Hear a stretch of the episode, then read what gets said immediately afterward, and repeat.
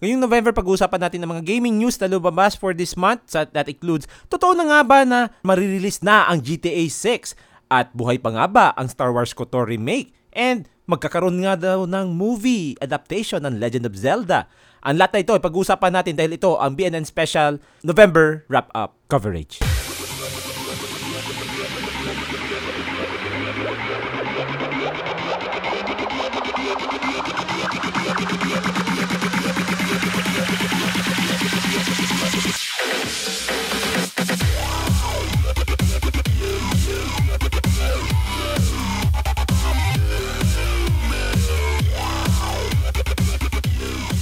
Kumusta everyone at welcome ulit sa another episode ng BNN Special ng Backlog naman Bu- Budulcast. Ano ba yan? Nab- Nabulol ako. ito, at ito si Tito Tej. Muli, andito si Ate Cass. Nag- Nagtatry na ako ng bagong intro. Pero ewan ko ba kasi, eh, you know, medyo umay din pag paulit-ulit yung intro eh. So, let's add, add a bit Spice of... things up. Spice things up, if you will. Pero yun nga, kumusta ka Ate Cass? Uh, I mean, let me rephrase my question. Kumusta ang Baldur's Gate 3? Yes. Da- hindi ang kumusta. I, you know it's been a while. I think, Mm. kailangan ba ulit na experience? Nangalin? Yung, yung as in, sobrang na-immerse ako sa world. Mm, okay. I, I think uh, I would compare this to my Skyrim days. oh, nice. Like, uh, tanda mo yung joke ko noon na ano, Na? break ko lang ang real world, ang tunay, tunay mong tirahan. tira- ay, ay, ang tunay kong ano, parang naisikay lang ako sa tunay na mundo. Pero talaga, andun lang ako sa, ano, Sky, Pag taga Skyrim ka, anong tawag sa'yo? Ah, Nord, well, depende. Skyrimer. Sky, Skyrimer. Sky, Skyrim yan. Skyrim yan. anyway, Skyrimites. yun. So, Yun yun. yun yung ano Nord. niya sa akin. So far, sa experience ko. Nasa act 2 na ako. It's like, ah, nilaro ko na, nilaro ko, t- nagti 3 weeks na actually. Mm. Yung yeah, Okay. nung ano. Pero ikaw, kumusta ka? If you're going to ask kung kumusta ako, medyo makati pa yung lalamunan ko. Mhm. So, do, I do apologize if may mga momentary mo may mga momentary moments ano ba yan? May mga moments akong ano, may mga mo- Sobrang ka ng isa, attorney. I will not tolerate this foolish foolery of this foolish foolish ano ba yun? Yung sabi ni Von Karma, Foolish foolery foolery. of this foolish fools. Oh, yes. anyway, so uh, I will apologize if may moments na ubo ako ng ubo so medyo makati pa talaga yung lalamunan ko. So if you're if you listen to our previous episode, previous episode ba yun or yung other episode? I Basta think other episode yun. other episode ba yun? Ah, Ah, yun yung ubo tayo ng. Parehas tayo may ubo. Oo. So it's better it's better now at at least pero medyo makatakate. So bear with me guys if may ubo moments ako ano. Pero um at least back to the back to the usual ubo ka na ngayon. Ah, wait lang, with, wait with lang. heavy uwu energy. Yes. Pero, Ah. eh, okay, babalik ko rin sa tanong mo sa akin. Mm. Kumusta ang Baldur's Gate 3? The absolute is speaking to my mind, I guess.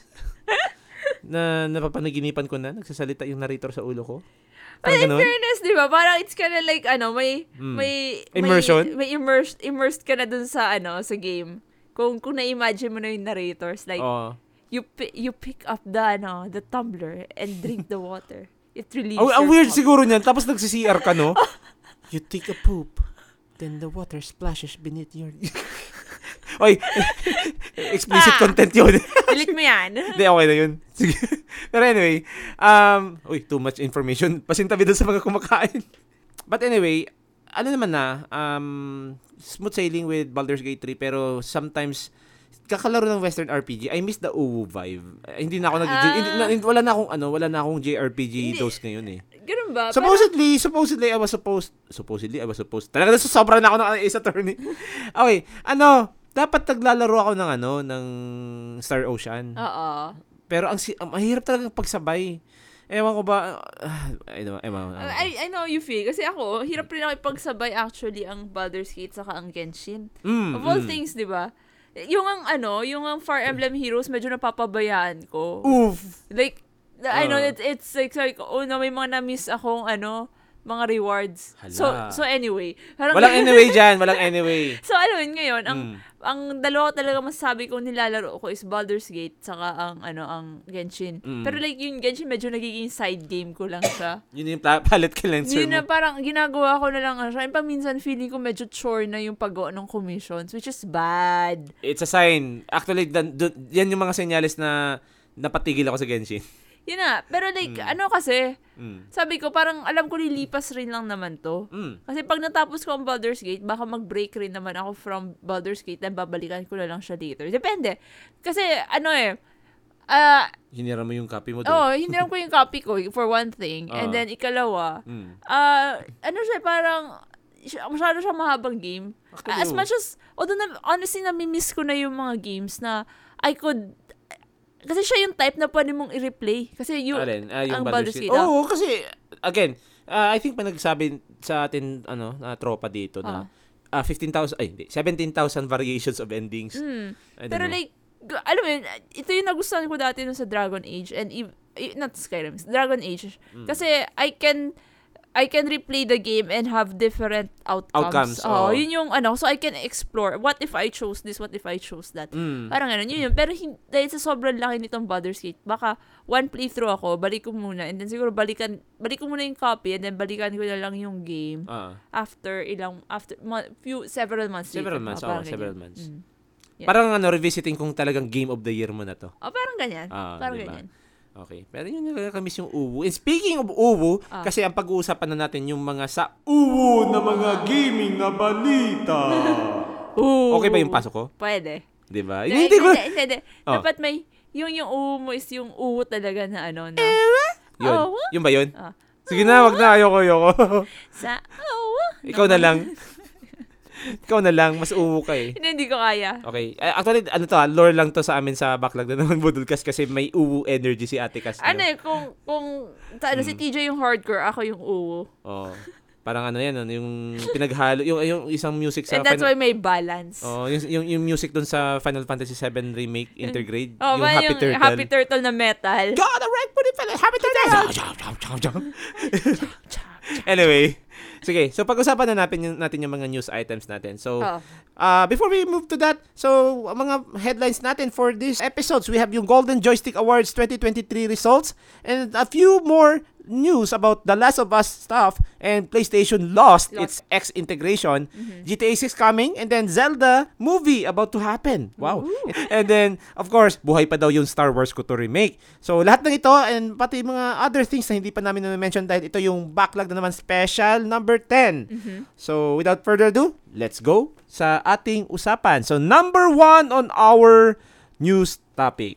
Ate Cass, ano yung news natin? Guys, have you been aware? Ah. Nagkaroon ng Golden Joystick Awards recently. Oh, syempre ito yung ano, yun yung parang before tayo magkaroon ng The Game Awards, ito muna. Oo. Oh, ano, Ate Cass, gusto mong sa'yo muna to, then ako na yun sa ibang news item? Ah, sige. Ah, sige, go. So, for the Golden Joystick Award, ang mga nanalo for una,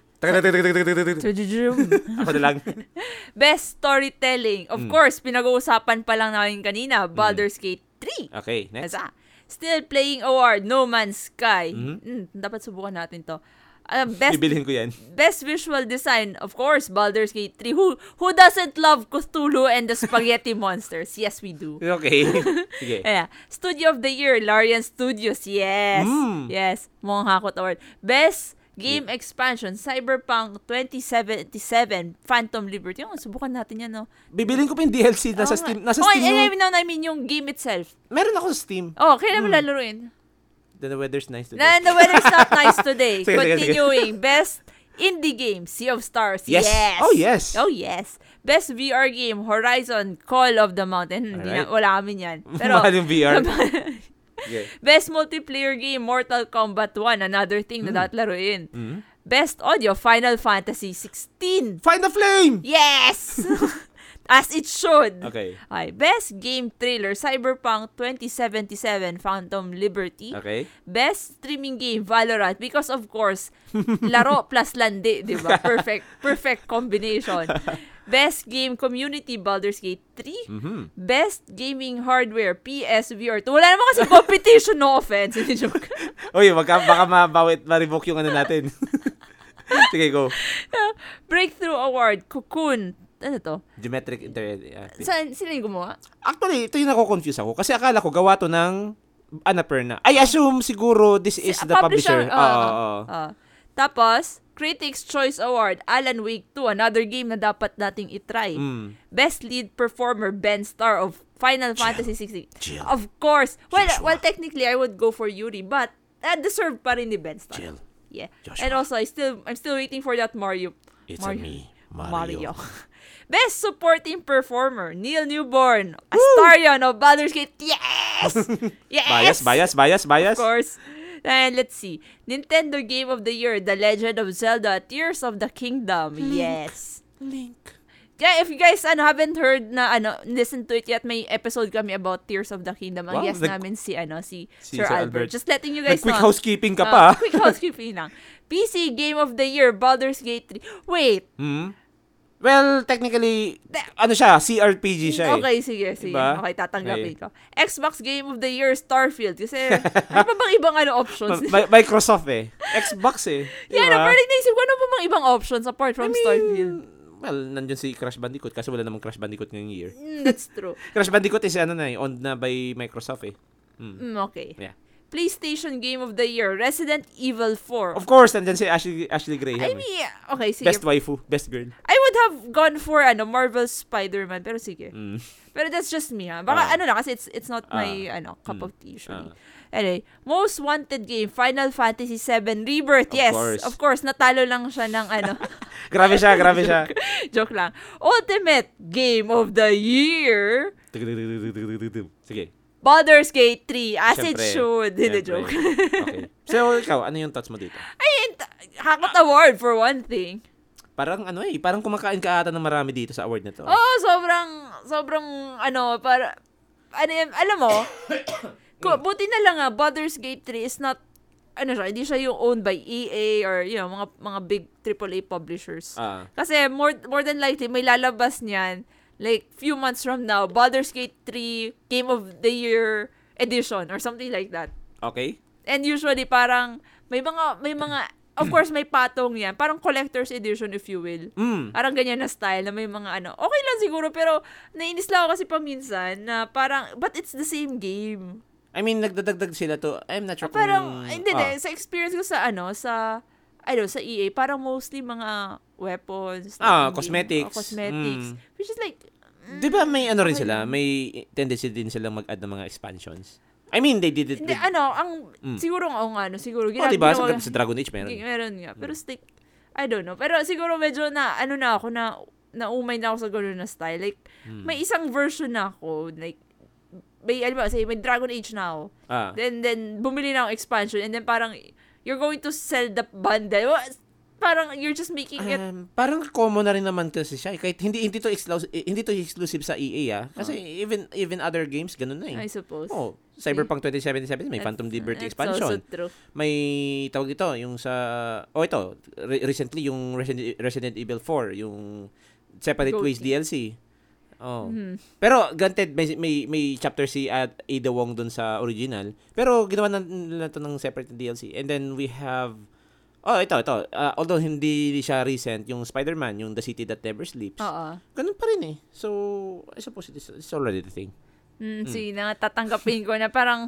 I, I- I'm still not inclined towards yung, Ganun na, na Ganun model. na- oh, ito nga, magkakaroon pa tayo. Yung, yung, yung Elden Ring, Shadow of the Earth 3. yeah, I, I Hmm, isa pa yan. suppose. Diba? Sige, okay, expansion pwede, pero yung mga DLC lang. Ah, like, DLC. Ah, okay, okay, okay. Yung, yung, okay lang yung expansion. Like, Mm. ano nga ba yung, yung, maganda yung sa Diablo 2, yung kay ano, yung kay, Ano, um...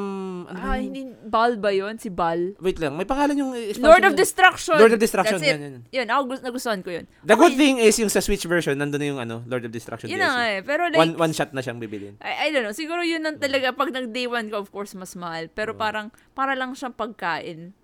Na Kaya- pag kaya- tumatagal, nagiging mura kasi they have to dispose of it. Grabe naman, hindi naman ganun. hindi, it, it- sorry, hindi, I mean, Oh. not, not exactly dispose, pero Oo. like, you get the idea. Like, since, since, ano na siya, parang, they have to, parang binababaan na nila yung presyo Pero exception dyan si Witcher eh, si Witcher 3 ah, kasi nagkaroon pa ng mod ng, ng gen, next gen update eh. Mm, I Hmm, suppose. Tas ano na siya yung pero hindi ba free?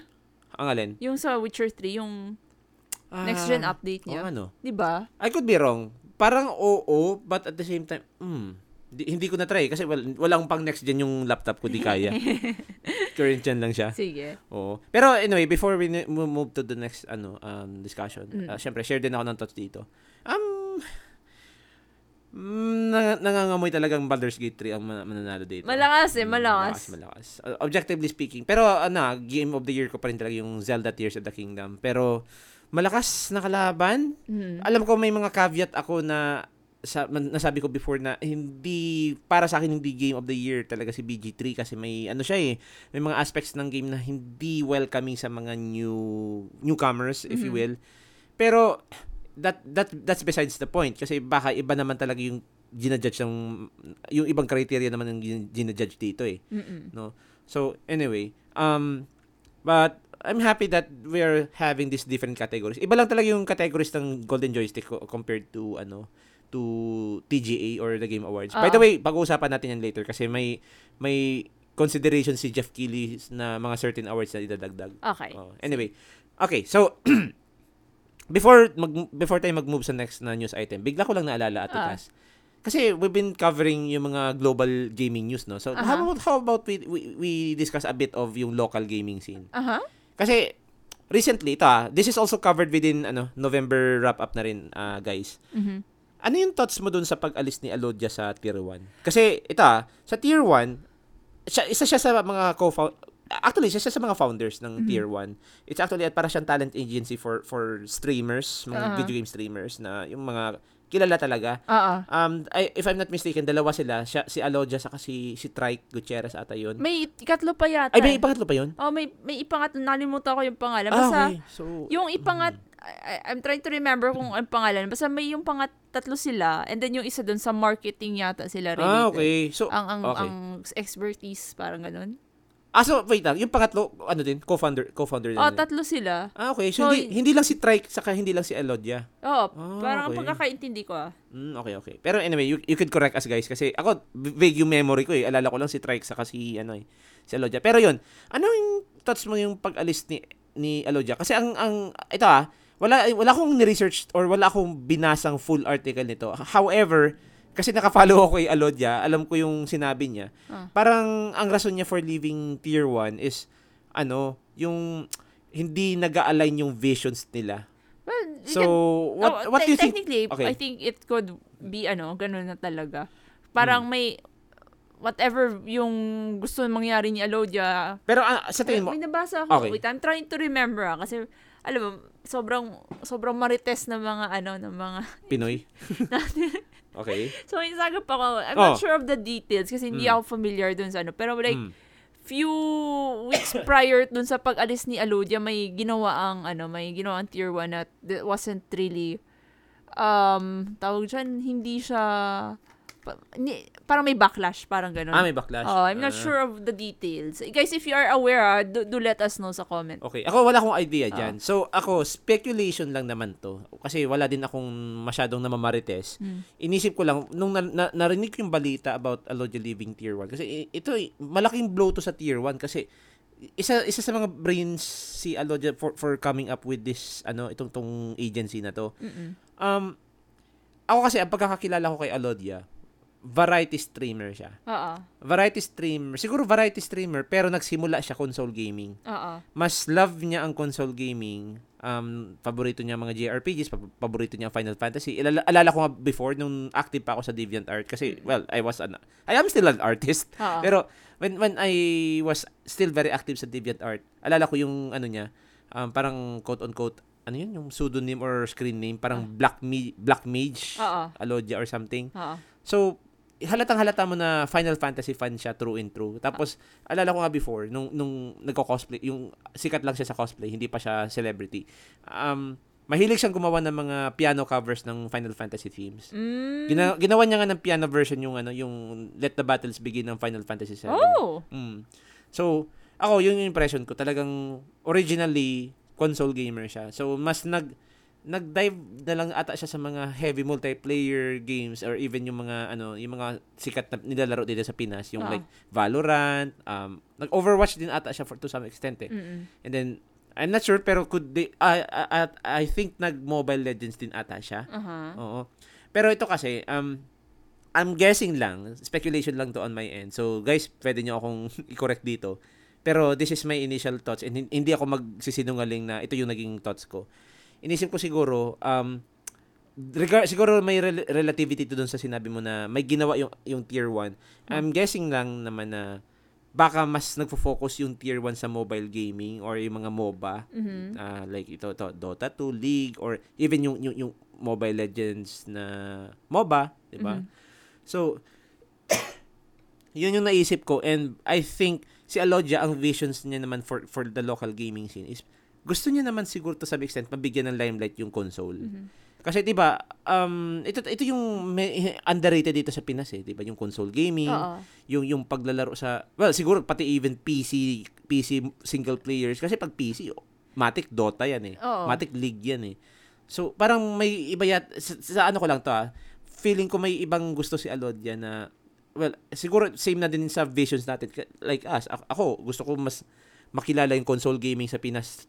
Ah, hindi lang yung ano, hindi lang yung mobile gaming, right? Mm-mm. O, kasi ah, mahilig, mahilig tayo dito sa, sa Pilipinas na yung libre, 'di ba? Ang Mga games na to libre lang I mean, naman to. Taghirap tayo eh. Third Mm, world true. is third world. Oo, which is understandable, pero at, at the same time, siguro I, I'm, not, I'm not sure ah. I'm not sure kung pwedeng ma-consider na ambisyosa itong kung kung, kung, kung totoo man ambisyosang vision itong i- ipalaganap yung console gaming. Pero ah, sa tingin ko naman, ano, um, it's something din kasing ano na parang to add variety lang naman, Mhm. I suppose. Kasi may mga celebrities na rin tayo na who are fond ah, console gamers eh. Mm. Ah, ito nga one time, I'm not sure kung nap- napansin mo to. Si Leo Salonga pala, console gamer. Ah, ganun ba? Hindi Mm. ko alam. May nakita may nakita akong parang tweet ata, parang sabi niya, fi- ano yan, love na love niya daw yung Final Fantasy 16 ata yun, Mhm. if I'm not mistaken. Find the Flame. Basta nagaganon siya.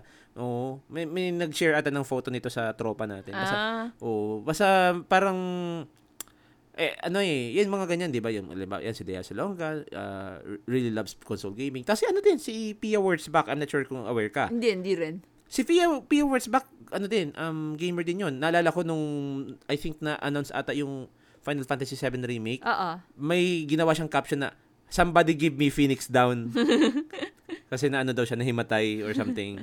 So, marami, marami, siguro, ito, ah, maraming closeted console gamers siguro dito na hindi natin alam. Mhm. So, this needs a bit of exposure lang. Ito lang siguro yung thoughts ko dito. Anyway, ah ito ay pawang, anong term? Katang isip ba? Na hindi ako sure ah, kasi hindi rin naman ako nag-research dito sa nangyari dito sa pag-alis ni Alodia. But that's my initial thoughts on this. Ang, Mm, ikaw. ito pa, hindi, bina, may nabasa lang kasi yung article yun. ah. Mm. Um, Ay, dagdag lang doon. oh, Okay. just to ano, parang may issue rin yata with in, in terms of sa mga employees. Ay, that, oh, oh. Oo, so, Ay, oo nga. Speaking of which, kasi, tanda mo si- parang, bin, parang re-review bomb yata sila sa glass, glass door ba? Yun yung, mm, oh. isa, ni-review bomb yung tier 1. Tapos, I think, I, I, ano, but we're only seeing one side of the story. So, Mm. I, I, allegedly, ito magkakabit na ako ng di umano at allegedly, ano daw, parang may, up to sa compensation, may problema. Pwede. And then sa, in terms of pagka-credit. Baka may yan isa pa yan, Oo. intellectual property. Saka ano din, I'm thinking eh, 'di ba, ito din recently umalis din si si Bianca Yao, si Bianca. Oo. Wala na rin nata siya sa tier 1 eh. Mm. Nasa rival rin ata siya. Yun yung nasagap ko. But Mhm. anyway. Ano, So, ano, we, we digress. pero ano na, of course, mga, of course, again, rumors and everything is just allegedly. oh, hindi namin to na ano, eh, nabasa. Naisip ko lang Hindi, na, bigla na- ko lang Nabasa ko siya, pero ay, yung, buti the- ka pa. Nung nabasa ko yung article, it felt more like yung um, uh, one side of the story lang. Mm. Ako kasi so, mm, wala pang wala pang wala pang binibigay na any form of statements yung tier 1 on the Ah. matter. Ako kasi, ano, na-bring up ko lang to kasi bigla ko naalala today na, ayun ano, it's a thing din uh, in this in this uh, local gaming scene. Mm-mm. But we digress. So let's go to the next uh, uh, news item. So, item number two. So let's talk about The Last of Us news. The Last of Us Season 2 HBO series production will start 2024. So this is an article by Eddie McCook, uh, Eddie McCook at GameSpot.com. So HBO's The Last of Us is coming back for a second season, and now we know when production will potentially begin. So according to production list, season two begins filming in Vancouver this coming January. Specifically, the page states that cameras will begin rolling on January 7, 2024. So this start update is no surprise. After all, HBO boss Cassie Bloys said season 2 would begin filming in early 2024. So as for The Last of Us season 2 might debut it's not expected to arrive until 2025. O kailan siya i-ere. So, sabi nga niyan, wag tayong aasa na 2024 din marirelease yung Yeah. yung pag-ere, Oo. no? So, may other piece of info pa tayo dito, no? So, let's go to the other one. Yung nahanap na nila yung cast for Abby. Aha. Si Caitlyn Dever. Mhm. I'm not sure kung kilala mo to. Pero before tayo mag-discuss yung kay Caitlyn Dever, Ah. um, anong thoughts mo dun sa incoming na The Last of Us I mean, part? excited ako kasi na-enjoy ko yung season 1 eh. All things To what extent? Ah, enjoy in a sense na it had it got me interested in the game. Gets mo? Yeah, yeah. Di ba? Parang ganun na idea na although technically speaking, na una ko, since una ko siyang pinanood rather than una, inuna ko yung game. So, I'm interested to know kung more about this story in the game's pers- game's perspective parang ganyan. Mm. Yun yung yun yung impression sa akin nung nung show. Granted, may mga nagsasabi nga na mas maganda daw yung sa game, di ba? Well, Siyempre, diba? kasi OG yun eh. Oh, pero like, depende kasi. Kasi paminsan, if you try putting that, alam mo yun, yung grabbing pills na ano, kung ilalagay yun sa ano, di ba?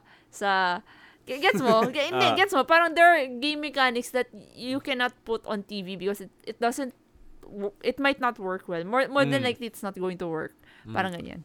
Okay. So, ang ano ko naman, moving forward dito sa last Last of Us na second season, Mm. I am curious on how they would implement yung story ng part 2 kasi ano siya, ah, magulo ang time.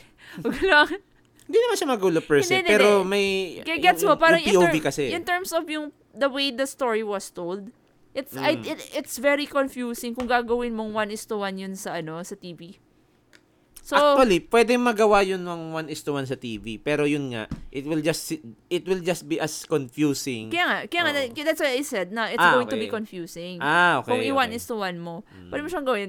Ano, and hin- mas mabuti pa sigurong, bi- ako lang, theory ko lang to, pag, kung ako mag, kung ako yung bibigyan ng ano, ng pagkakataon na ano, magsulat ng script para sa sa season 2, I, I would at least write it in Abby's perspective and then start it off dun sa at least her bonding with her father na pinatay ni Joel, di ba? Pero, teka lang, sorry to cut you off. So, you're saying na yung season 2, mag-exclusive lang yung POV kay Abby? Ah, oh, to be honest, sa akin lang. At, hindi, at the very least, yung, yung part, ay, hindi, first, several, mga siguro half of the, ano, half of the season, na kay Abby. Kasi Mm. parang, just, just introduce to me Abby, make me feel, ano, pa, ito yan, speaking as someone na hindi na-experience yung game, Okay. na, ito yung mag- dapat maging perspective nila. pero nag-backseat ka. Oh, hindi, hindi, hindi, hindi, gets mo? Like, I'm going to look at, I, yung, kasi pag when you write the, the, the story dun sa, sa series, Mm. dapat, ang, sa tingin ko ah, dapat you write it in a way para dun sa audience na hindi pa nalalaro yung game. Kasi ang point Mm. ng series is to encourage more people to buy the game.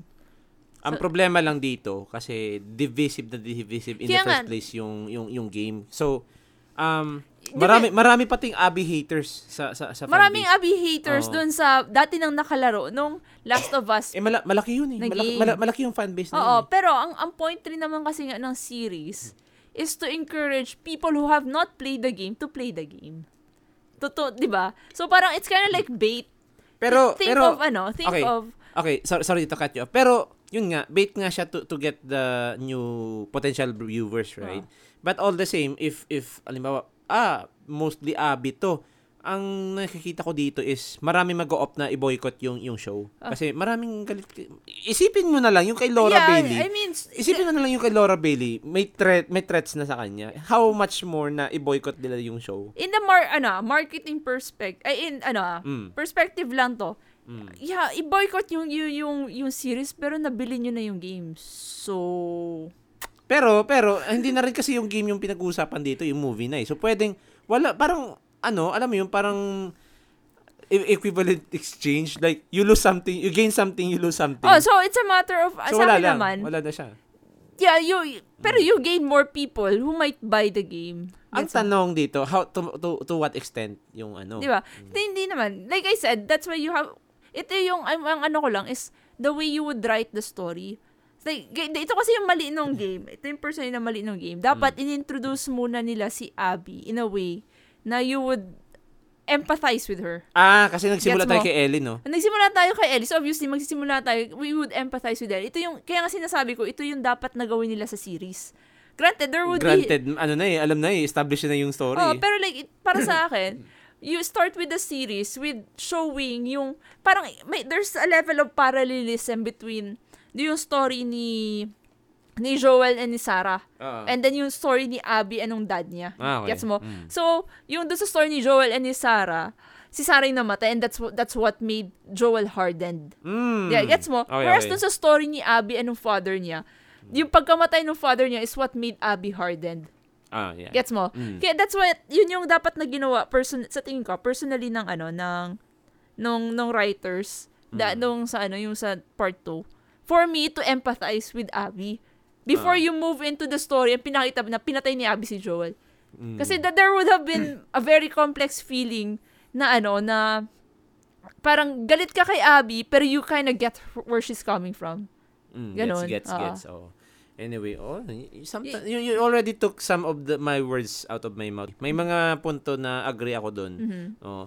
Pero yun nga, um, di natin talaga may iwasan na may backlash pa rin to kasi um, it's a game that has been debated over nung ano nung 2020. Dapat nga ha- ha- up until this day, marami pa rin nagsabi na "Ay, hindi hindi dapat yan yung naging game of the year 2020. It should have been ano um, ano yun Ghost of Tsushima. Granted, ata I would agree na Ghost of Tsushima. Ano lang kasi, pero I don't I don't agree na na this should not be game of the year because of Abby. I I think it should not be game of the year because ano, may may problema sila in terms of may problema sila in some parts of the execution. Mm. Parang ganun. Pero granted, story-wise kasi mas maganda ang story ng The Last of Us Part 2 kaysa kay Ghost of Tsushima. Si Ghost of Tsushima kasi, ang lamang niya, yung gameplay. It's something that would ang, gan- ang ganda lang maging Ronin, ang ganda maging samurai. You slash people. Mm-mm. Magpaka Kenshin Himura ka diyan, magpakabatusay ka diyan. That's one I- I- siguro ito din yung naging reason ko bakit personally I prefer this over The Last of Us Part 2. Pero yung gravitas din kasi ng The Last, The, The Last of Us Part 2 is something to be reckoned with, no? Mm. Pero yun, um, agree na dapat yung yung execution talaga ng ano nung game in terms of storytelling it should have been that uh, focus tayo dun sa isang perspective or yung I think nabanggit mo to sa isang episode guesting mo na it could have been better if the player okay we're now to- we're no longer talking about the movie ah, or the series ah. it could have been better if nabigyan ng option si player na do you play as Ellie or do you play as Abby Mm. That's Diba? another option eh. Mm, that could have been better eh. Na si, at least, dun sa mga gal, quote-unquote galit kay Abby, they chose for Ellie. Uh, ang point, For- uh, mm. sorry, I to cut Sige. you off. Ang problema lang kasi, personally, is some people, some players, nag-stop na nung, nung pinatay si pinat yung galit dahil nung galit sila dahil galit sila kay Abby. And then they're forced to play Abby. Doon sila nag-stop kasi Ah. Of course yung, people yung, yung ano, yung ginolf si ano. Oh, 'di ba? They, they would have to Hmm. stop there kasi syempre nag-grieve sila eh. And then that's which makes it bad kasi you made a game parang oh nga naka-feel nga ng ng extreme emotion yung ano pero it led that ex- that extreme emotion led to players not playing your game anymore which is sayang kasi hindi nila na-experience yung entire game and then Yeah. they're going to be stuck in that salty place. Gets mo? Down Oo. here, salt is a way of life. 'Di ba? Ah. Yun yun. So, Agree, it- it's, it's, it's a matter of, ano lang, para sa akin ha, it's a matter of balancing na, okay, we make them feel this extreme emotion, but how do we make sure that they still play the game? You know what? Ini-imagine ko na siya na what if ganun yung execution sa movie. So, so pro- pro- probably for for newcomers in the in the franchise, this would work. Oh, Well, pero mag, mag-aaway niyan ang ano, Pero feeling ko ang feeling ko magkakaroon ng kaaway niyan yung mga Abby editors kasi Saka, baka, oh, saka ano, mag-iingay yung mga fan base. Yung kasi, yung kasi yung, yung ito yung ito yung justification ko kung bakit parang ang hirap ibenta to sa bago. Kasi for sure uh, yung mga nasa fan base na may kontra dito sa idea na ganito, ganyan, oo. they will make a noise and it will grab the attention of itong mga baguhan. Mm-mm. Eh, alam naman natin sa internet, talagang spoiler here, spoiler there eh. Yeah, I suppose. Mm, 'di ba? So ito yung medyo delikado dito eh Oo. na ah, law of equivalent exchange eh. So, hindi nga parang hindi equivalent exchange eh. Pwedeng mawala pa yung na-gain mo eh. Depende on, on on how things will go Mm. Diba? But anyway, we digress. So let's go to the next part, yung casting for Abby. Si Mm-hmm. Aha. Caitlyn Dever. So kilala mo to? Hindi, hindi, siya, hindi siya dumaan sa radar ko. Mm, pero, um, nakita ko na yung itsura niya. I'm not sure kung chinek mo yung itsura niya. Na-check ko. Ah, and- chinek mo na? Oo. Kumusta? Para sa'yo, bagay ba maging Abby? Hindi. Full of uwu energy, no? Then, it, it's not, kasi kung, kung titignan mo si Abby, it's very, yung hearted na, yung parang, yung muscular. din. Muscular, Oo. oo. So, parang like, I, I, Pero, I- pero mas babae pa si Abby kay Ellie, ah. pero like, alam mo yun, parang, hindi ko, hindi ko alam kung, kung bakit ganon yung pinili nila. Pero I guess, Mm. na siguro, I'm, I'm guessing na nga, sa, sa acting siya bumawi. Probably. Um, I look a bit into this, ano, itong actress na to. Ah, Ah. Actually, ito, itong mag-VA kay Abby, or hindi mag-VA, mag, mag, mag, magka-cast kay Ah. Abby. Ano na talaga siya? Ah, medyo under, ano siya, medyo ah, budding actress siya. Aha. Mas nasa hawak siya kasi siya ng Netflix. Mm, no? okay. Oh, so may mga few series na rin siyang ginanapan like yung sa Unbelievable by Aha. Netflix series. Hindi ko 'yun alam. Pero um if I'm going to mention one notable role na kinap, na hinawakan nito ni Caitlyn Dever, uh, si Cassie Drake sa Uncharted. Mm, Siya yung, okay. siya yung nagboses doon. yung, yung kay Tom Holland? Ah, hindi. Sa game. Sa Ah, game. okay, sa game. Hindi. Sa game. Huwag muna tayo doon. Huwag muna tayo doon.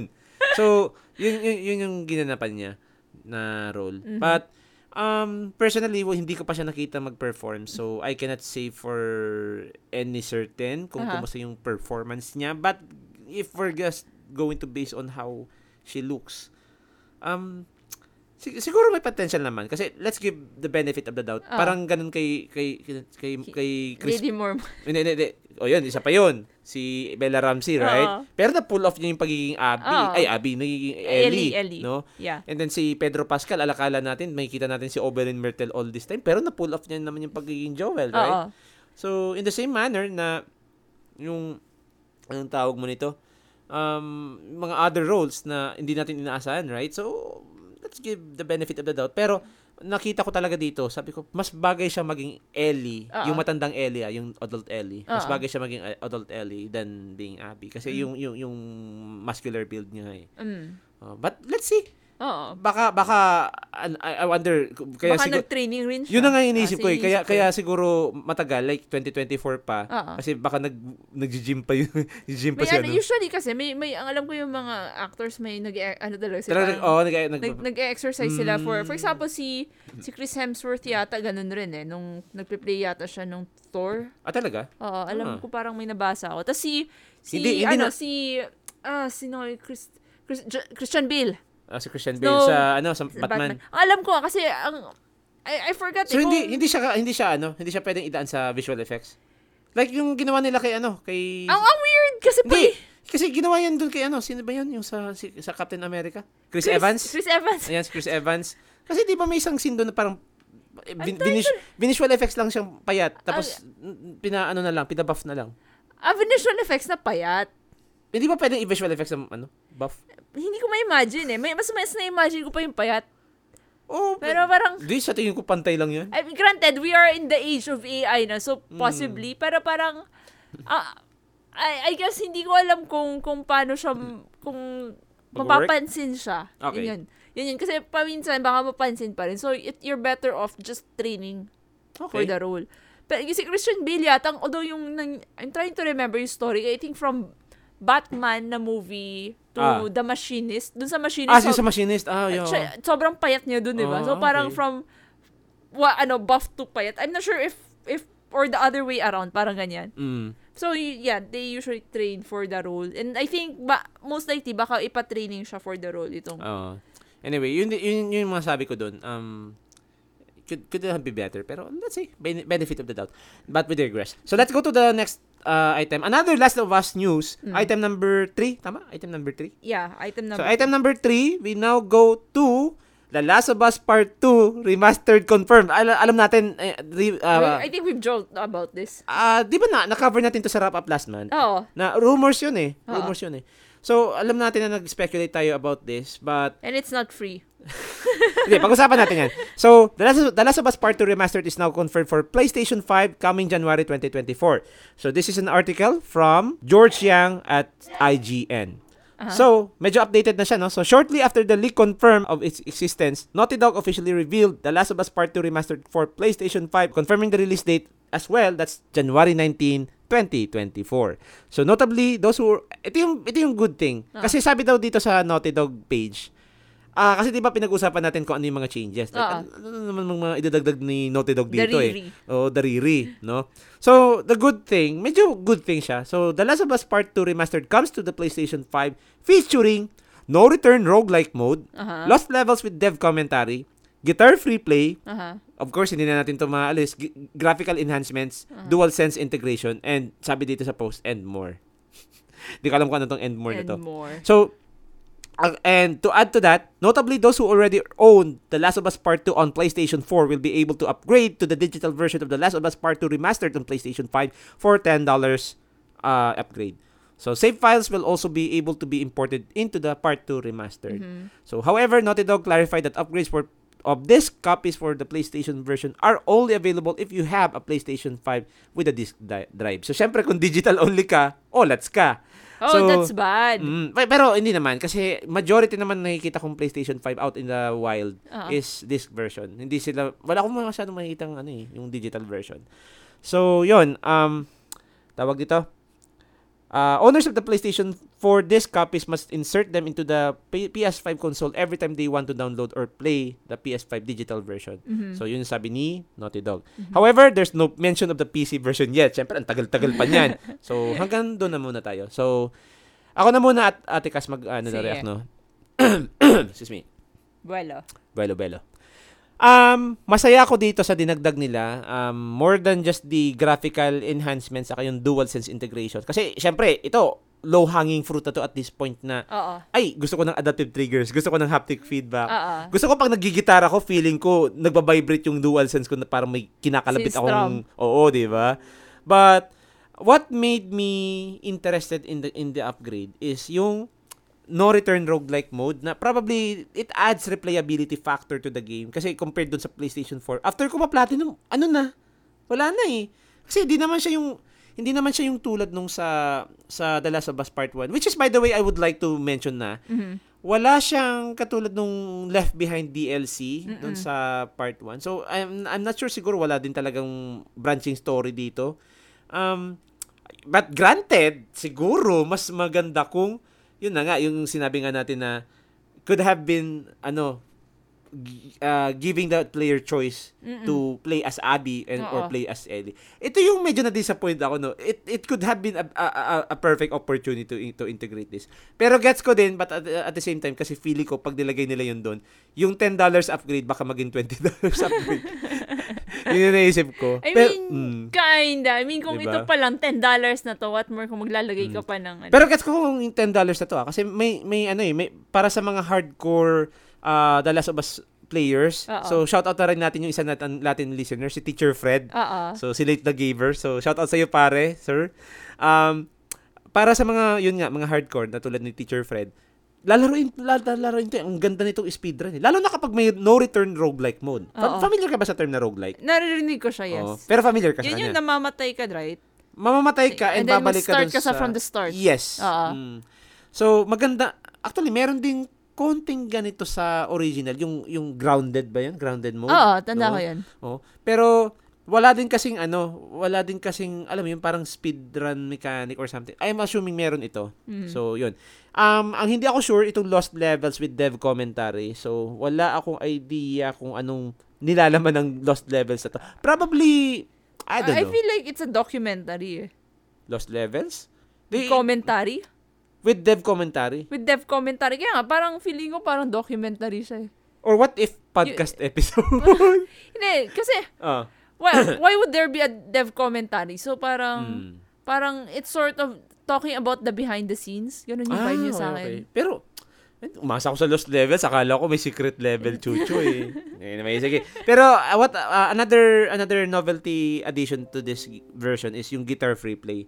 Kasi naalala ko, gumawa ako ng save file Ah. para bumalik doon at maggitara. Oo. So, siguro, you can now take your guitar anywhere. Possibly. Oo. Tapos, kung maisipan mo gitara, gitara ka. Mag, Paano mag, kung ano ano, ka? sa ending kasi wala ng fingers. Ay, hindi na. Hindi na makakagitara doon si Ellie. Spoiler yun, pero...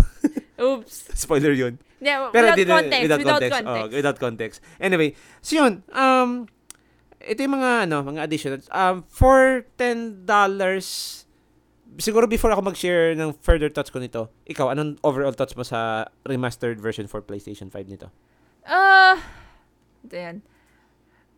Para ma-explain. Ay, Mm. ayong, ano, on one hand, for, I'm happy for the, ano, sabihin ko, yung mga hardcore na Last of Us fans. I'm Ah. happy for you guys. Okay. If if this is something na worth it sa inyo, don't don't let my opinion hinder you from buying this kasi Mm.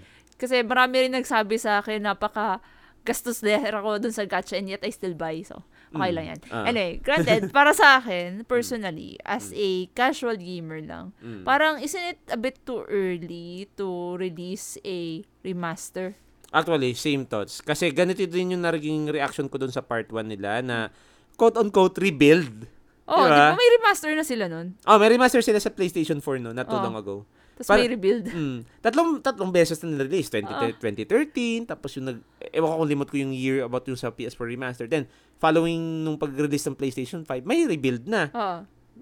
Parang, yun na nga, you cannot really blame the people for thinking ginagatasan naman masyado nito. oh, me- yun yung vibe niya sa akin. Mm. Parang it's a little too early considering na, yun, three years? Tama ba? Ah, ah. Three years pa lang. Normally, ah, sabihin natin, give it mga five years bago nag-release ng remaster. Mm. Minsan nga, yung mga older games, parang inaabot ng siyam-siyam eh. Tiyan mo yung mga PS1 games. Akala Isipin, isipin mo na lang. yung, yung ano, ah. yung, yung Star Ocean, well, technically, it's Ah. medyo borderline remake na siya, but still. Pero like, yun na, nga, it, it takes them much longer to be remastered. Ito, parang, Hindi pa lang to natagal eh. Oo, Nag- three nagpande- years eh. nagpa- oh, three years nag-pandemic lang eh. Ito yung, ito yung... I, I, I would mm. expect it honestly sa PS6, ang Mm, remaster. oo, eh. oo. Kasi may, may para, technically, you can still play yung PS4 na The Last of Us sa PS5. yes. Oo. So, so I would, ano, I would assume na maglalagay silang PS5 or PS6 remaster na niyan para yung mga hindi makakalaro niyan, yung PS4, malalaro na sa PS6 and up to PS7. Wow. Parang ganun. Ah, it is what it Anyway, is. it- it- siguro, Hmm. Siguro it's one way to, ano, to keep people off dun sa nasa na yung factions. That, that too, no? O ano, yung, yung ano yung, oy, nasaan na yung multiplayer ng The Last of Us? Pero, Diba? may na, hindi na lang natin to in-include sa news item. Pero, according to Naughty Dog, they're still working on it. Oo. Daw. Daw. Pero Daw. I, I think nagkaroon sila ng on how to, ano eh, yung, yung, Paano y- oh. yung, uh, eh, saan ko ba narinig? I'm not sure kung sa, ano yun, sa kay Colin yata. Kay Colin. Moriarty Oo. sa ano, Secret Symbols? Oo, yata, yun Oo. na. I'm not sure kung doon yun na. Something about ang naging concern yata is how to, yung sa microtransaction Ay, aspect oo. niya. Yun yung naging problema eh. Pero, Kasi, mm, parang hindi yata nag, kasi may kinuha sila from, uh, I don't know, from Fortnite. Yung Ah, devel- one of the, one Pero, of dun mm. sa Fortnite na develop, ano, Mm. team na ano tapos kinonsulta yata about sa microtransactions pero hindi nagkasundo so Mm. medyo that's why it's on hold pero to be fair, si PlayStation in general ngayon, ano na siya, sila, ah, pointing na sila dun sa business model na games as a service na. oo Majority na. Kaya, Mm. eh, actually, ito, itong pagpasok nito, yung The Last of Us na multiplayer, mm. I think ito na rin yung mga quote-unquote attempt nila, I suppose. pero yun lang still pinag I Saka ano, binil, binili nila yung Bungie, di ba? If you remember. Yeah, Oh, Bungie, ang Bungie. like, De- Destiny, right? Oh, games as a service yun. Oo. Anyway. So, but we digress. So, yun. Let's talk about the next uh, news item. So, let's talk about Nintendo news. Ooh. So, ito ah, mainit na balita to for a while now. Mhm. Actually, for many, many years now. So, Nintendo disputes Switch 2 rumors despite credible evidence.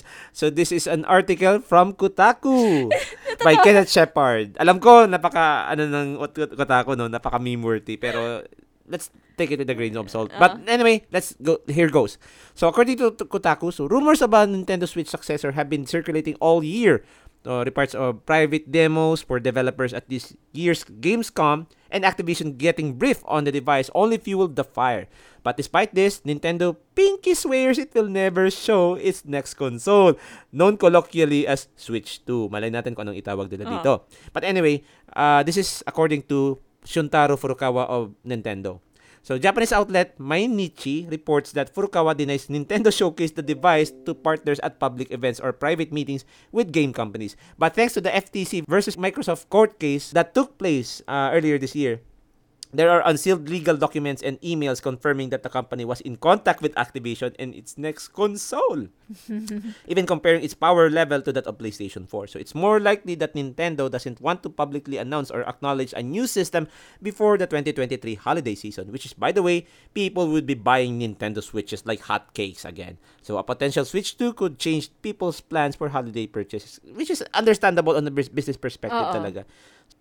Ang galing kasi ni Nintendo talaga mag ano, Ang- mag magtago ng yung alam mo ako kay Nintendo. It's yung kinda like, tipong nahu, nahuhuli na sila. No, no, wala, wala. Hindi, wala. ang ano nila, policy nila is deny, deny, deny. Hmm. No, no, pag, maski caught red-handed holding a Switch. No, no, this is not a Switch 2. This is, this ano is to, a Game Switch. and Watch. This is a Switch. Game and Watch. Na ano, na, na taon lang na may ibang-ibang design. Pero it's ano still yan? a Switch. Nintendo Switch. Yung ano, yung Switch. ano, yung bootleg. Well, we, we just confiscated a China bootleg, Bootleg. of our Switch. Ninte- mi- min- Nintendo Switch. Nintendo Switch. Natuwa lang ako. Oo. Pero, yeah, gets ko. Um, yeah, actually, yun rin ang, ano, ang pumasok sa isip ko. They deny its existence Mm. Kasi they they want the sales Mag- for December. Saka magpa-plateau bigla ang sales ng ano eh, ng Oh, Switch parang eh. it's kinda like, ay, Saka wala pang kasab- wala pa kasing confirmation kung may backwards compatibility to. Oo. Mhm. So, kung halimbawa, people would assume na, ay, baka walang backwards, com- ay, baka may backwards compatibility naman kasi they call it the Switch 2. Oo. Diba? Ay, hindi na tayo bibili nung sige, ano. sige, wag na muna na. Mate- ano. matetenga yung mga units sila Oo, na sayang, ano. sayang ng sales. And then, of course, inaasahan nila yung sales ng December because, of course, Christmas. Yeah. Children love Christmas. Including us. Yes, children at heart. Pero like, like, siguro, Hmm. I don't know, bakit hindi, naisip ko nga, bakit hindi kaya tiniming ni ano, ay, di, Di, hindi, hindi nga kasi ayaw nilang maruin yung sales plans per holiday. oo. Oo. Pero, naisip ko lang, they could, ay, hindi, siguro baka masyado pang early. Sige, Pero ang, ang ang ang pinagtataka ko dito, bakit hinayaan niya hi- ano, bakit hindi sila ganun kahigpit sa mga evidence na yan yung, yung mga legal documents na may may Yeah, ang ano weird, nila with- di ba? may you'd Activision. You'd think na, ano, na, Nintendo, knowing Nintendo's reputation, they would sue left and right. Hmm. So, iniisip ko, minsan nga, Di- parang delivery to eh. parang feeling ko sinong, parang may pinakawalan na intern ko eh. Hmm. Na ano, kalat mo to, ah, kalat mo to. Tapos biglang pag may press con, no, no, no. no, No, no, wait, by us. That- Ano to? Nintendo Switch. that, that does not exist. Oo. Di, w- ano, at, at the most, nasa pa rin nila sabihin, we will find the culprit. And then that's it. You never find the culprit because it's intern kun. Pero minsan naisip ko na lang, what if nandito pa sa Nintendo si Reg, si Reggie, no? Si Reggie Fils-Aimé. Mm. Kasi probably mas maganda yung mag- mas maganda yung ano, yung pagharap niya sa tao. Pag- Oo. mas maganda yung pag pag-represent niya ng Nintendo to people. Ah. Probably mas madi-diffuse niya yung ano, mga mga chismis about itong Switch 2. Oo. Sa tingin ko lang kasi parang ang oras mag-communicate ito sa tao nito ni Shuntaro Furukawa, Ah, kung sino-sino I, I sino-sino. think, ba? ano, I'm not sure eh, kung trained sila. Mm. Saka, Or, nag- ano, or nagtataka is ko. there, ano, is Ah, there sige. a, ano, um, translate, ano yan, lost in translation Baka, incident? that could be. Oo. Saka ang tinagtataka ko, anong ginagawa ng mga tulad ni Dog Bowser? Di ba? Yung sa. Nintendo of America. Anong ginagawa nila? Kasi parang radio silent sila for a while now about this whole thing. Ang palaging nagsasalita uh, to, to, to, to dispute or to to diffuse this rumor. Si Shuntaro Furukawa palagi. Mm. Ah, yun ang nagtataka ko. Kasi dati, kapag may mga ingay sa sa public, ang palaging humaharap, si, kung, kung tama yung memory ko ha, palaging face talaga ni, ni Nintendo, si, si Reggie eh. Oo. So, bakit palagi itong mga Japanese people yung palagi no, no, no, wala, wala, walang Switch. Bakit sila to? I'm not sure. I, Hmm. I don't know what Nintendo's planning. Sometimes Nintendo has very strange decisions na maybe later down the line would make sense. Pero as Hmm. of now, hindi natin talaga gets. Saka ang dami na nating speculations eh. Oo. Mm, na minsan over over the Over the- over o- overboard over- na nga oo. eh. Ewan ko nga. Na mukha- babalik Hmm. tayo sa 3DS days. May ano nga, yung yung may nag, na, may kumalat na parang blueprint nung Oo. quote unquote alleged na Switch 2 na parang folding screen daw DS. Ewan Oo. ko ba? Di ko na alam kung anong paniniwalaan ko. yeah, siguro let's really wait for the official announcement ni Nintendo. But I'm guessing na since yun nga nagpaparamdam naman na talaga, I'm eto, ah, bet ko um kung hindi yan March 2024, mga summer yan. Pwede. Ikaw, sa pwede, mo? pwede. Ako iniisip ko either March or September. September. Ah. Mm. Yun yung, I don't know, it's more, March, Kaya, ano, gets mo na kasi nagpapalabas sila usually dyan ng mga Nintendo Direct. September, same rin. And also, I don't know, I, I like September. Dalawang beses sila nag, nag-release ng major directs eh. Oh, I think, March and September. oh, yun. Or Eh, ano, sa spring saka ano, spring saka Summer, fa- pwede rin. Summer ba? Summer or fall ata eh. Ah, okay, okay. Yeah. Mm. Medyo fall na kasi ang September. Bor- borderline, oh, borderline. So yun. So hirap, hirap. Steam Deck na lang tayo. anyway, so let's not talk about the other news. Now let's ba- balik tayo sa PlayStation kasi just this month PlayStation has lost X or Twitter integration dito sa console nila. So wala nang purpose yung yung share button. So this is an Ay, art- this is an article by George Yang at IGN. So before tayo mag mag-react ate kas no basahin ko lang. So Sony has previously announced that it will be or it has ended support X or Twitter integration on PlayStation 4 as well as PlayStation 5 last November 13. So when booting up your console, a message will pop up saying that the integration will be removed. And at this point as as of this reporting kasi ano na ngayon eh, end of the month na eh. Oo. So, wala na, tinanggal na talaga. And this includes the ability to view any content published on X, on PlayStation 5, or PlayStation 4, and the ability to post or view content, trophies, and other gameplay activities on X directly from PlayStation 5 to PlayStation 4. And pati din yung link from X to a- account or vice versa. So the PlayStation FAQ page has been updated with a statement from Sony and has listed other ways to share content. And kung alam mo, ah, ito aware ka na nito, 'di ba pag nag-share tayo ng content, we have our PlayStation app, Oo. yung PS app Ah. natin sa ikaw meron ka sa Yeah. ah, Android mo, ay sa Android mo sa Sa- Apple mo, Oo. and I have one on my Android. Oo. No? But then again, uh, to continue, so Sony didn't offer any explanation as to why this change was occurring. However, earlier this year, Microsoft apparently disabled Xbox console screenshot sharing due to social media platforms API changes. Like PlayStation, Xbox players now must utilize the official Xbox app for Android and iOS if you want to share Ah. games or game uploads on X. So, if you remember, di ba, binili ni Elon Musk itong X, Yeah. Twitter, Twitter before, Eh, Twitter X. now X. Ito, may, may, may thoughts lang ako dito. Hindi kaya dahil sa ka, ka-etchosa ni, ni Elon Sa Musk tingin to. ko rin. Feeling ko ah. Kasi, tingnan mo n- nagka, nagkakaroon kasi ng mga quote-unquote API changes. I'm not sure kung anong meaning na itong API na to. Technical, I think related yan sa coding. Sa coding, ano. no? Oo. So, ito yun na, ah, ang weird lang kasi na, dahil siguro sa kaetso sa ni, ni ano ni Elon Musk, baka na nabago yung kung paano mag-work yung mga sharing of content from Ay, console to. SoftMed. Pwede. Pwede. Kasi Hmm. I, I feel like may coding related to eh. Pero, ah, ano yan, it's, it's Elon Musk. Lost siya ni Elon Musk. Di Mm. ba? Like, Ah. parang ang idea niya, nabawasan ka basically ng user. So, yung, yung, yung users na ginagamit lang yun specifically to get, ay to post their, ano, to share their, um, mga screenshots Ah. and videos. Pero to be fair, I suppose that happened as well with Facebook kasi I'm not sure kung alam mo to. Ah. Nung around 2018 ata yun, Mm. may Facebook button pa ang PlayStation. Mm. Kasi marami akong kakilala nun, yung, yung kasagsagan ng release ng Spider-Man 2018, yung Ah. PlayStation 4 pa. Ah. They can share from PlayStation directly to Facebook. Ah. So, in the same manner that Nintendo Switch can directly post on Facebook or X, ah. gamit lang yung console. Ah. So, tinanggal na. I'm assuming may same API changes din. Pero ito yung pinagtataka ko. Bakit si Nintendo kaya pa? I don't know. Baka, ba? Di ba? Kasi tayo, ako, nag... Na, I think, Mm, mm. hindi, yung sa Facebook, sa tingin ko, it's more of sa negotiations. Ano bang... Di ba? May, syempre, Oh. kung hindi ko alam who, who pays who in, in this, ano, pero well, definitely someone's paying someone. So, Nintendo? I, if you're going to use yung makiki-negotiate ka with Facebook, Ah. na makikigamit ako na para may, parang it's kind of like you're asking for access doon sa Facebook. Hmm. So, I guess Nintendo would pay Facebook? Parang ganyan. Hula ko lang yan. Gut feel ko lang yan.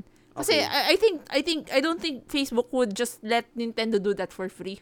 Yun na nga. eh. Saka, saka, take into account na ito yung sinabi nilang rason, yung changes in API code or yung yung API changes quote on quote. Pero, no. na, kasi si, wait, si, ay hindi, meron pa, meron pa lang ano na may Ang alin? Twitter si, si Switch, ang Nintendo. Mayroon, meron. Oo. Kaya nga 'di ba, sinasabi ko sa bakit meron sila? Oh, ito Ah. Facebook meron pa. I'm assuming same din yung irarason ni PlayStation. Bakit ganun, 'di ba? Feeling ko ano lang to, ah, cover up lang tong ano, tong sinasabi ng change. API. Eh, feeling ko, okay, na, when I think about it, parang feel like, I feel like it's a cover-up story. Pero what Parang- if what if bias ni Elon Musk yung Nintendo? What?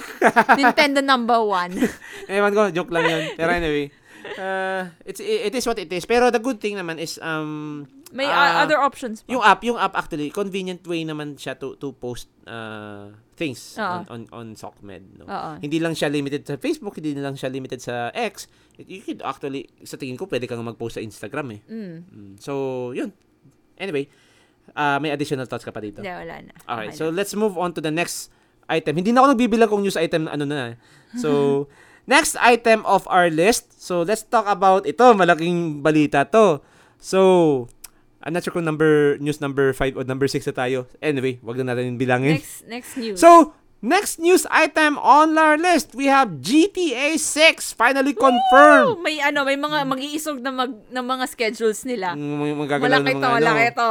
Finally, Rockstar, bakit ngayon lang? Tagal nyo. Naka ilang cross generation na yung ano, yung GTA 5 nyo.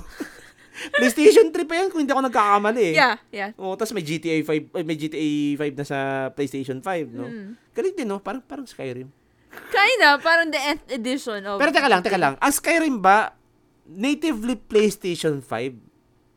Parang hindi eh, PS4 lang ata siya. eh. PS4.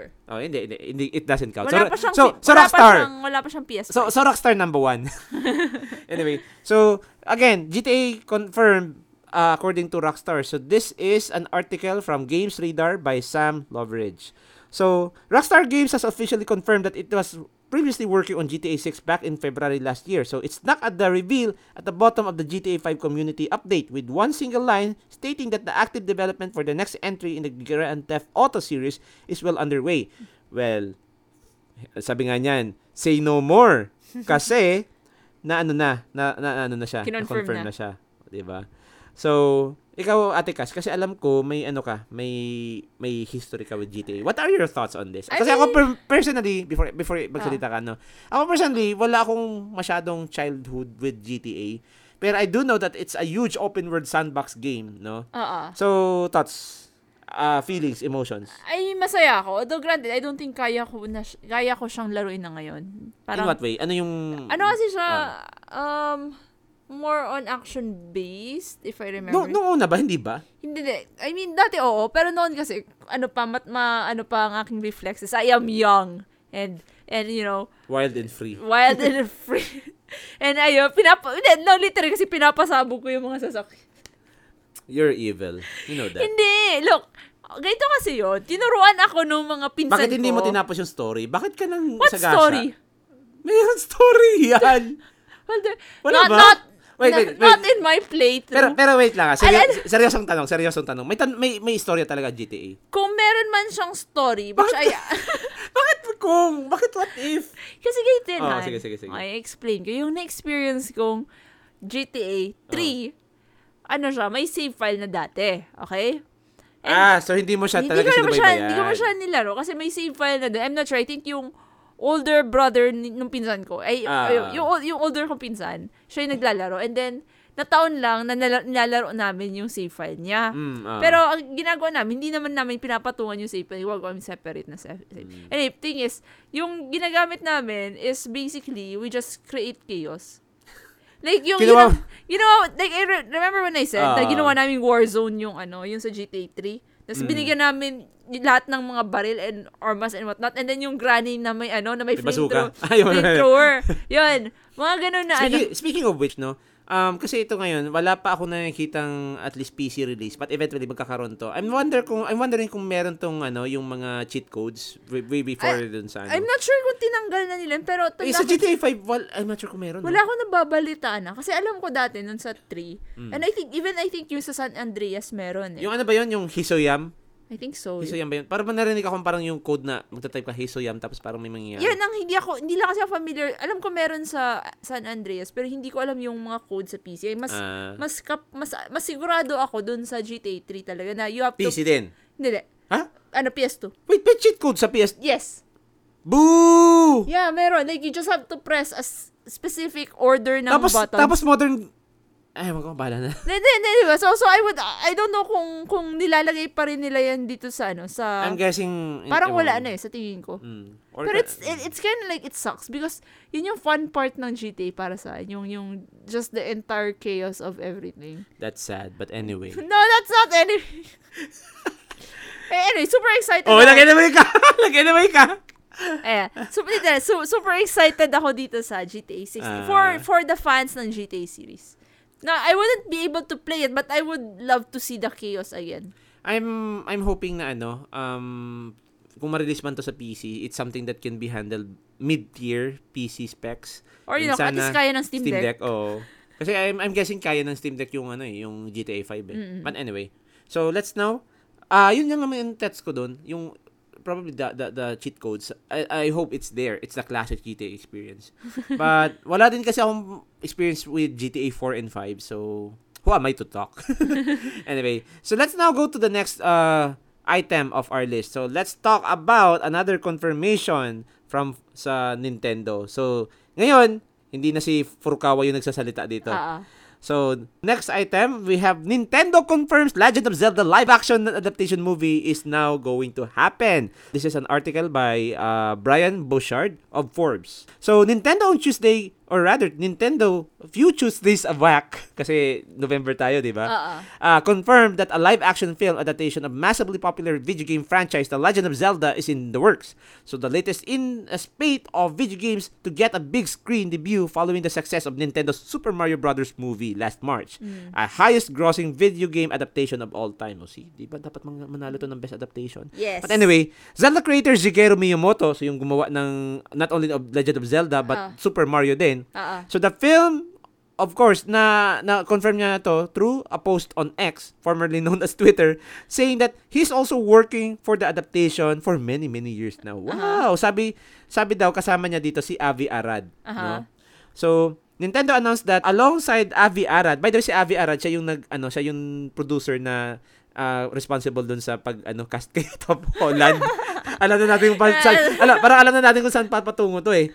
So Alongside Avi Arad, they also are closely working with Maze Runner director Wes Balls as the film's director as well, with distribution by Sony Pictures Entertainment. Ang weird. Nintendo movie releasing by Sony. The blasphemy, honey. The blasphemy. diba? Ah, ah, ah. I, I feel like, ano to Oh. eh.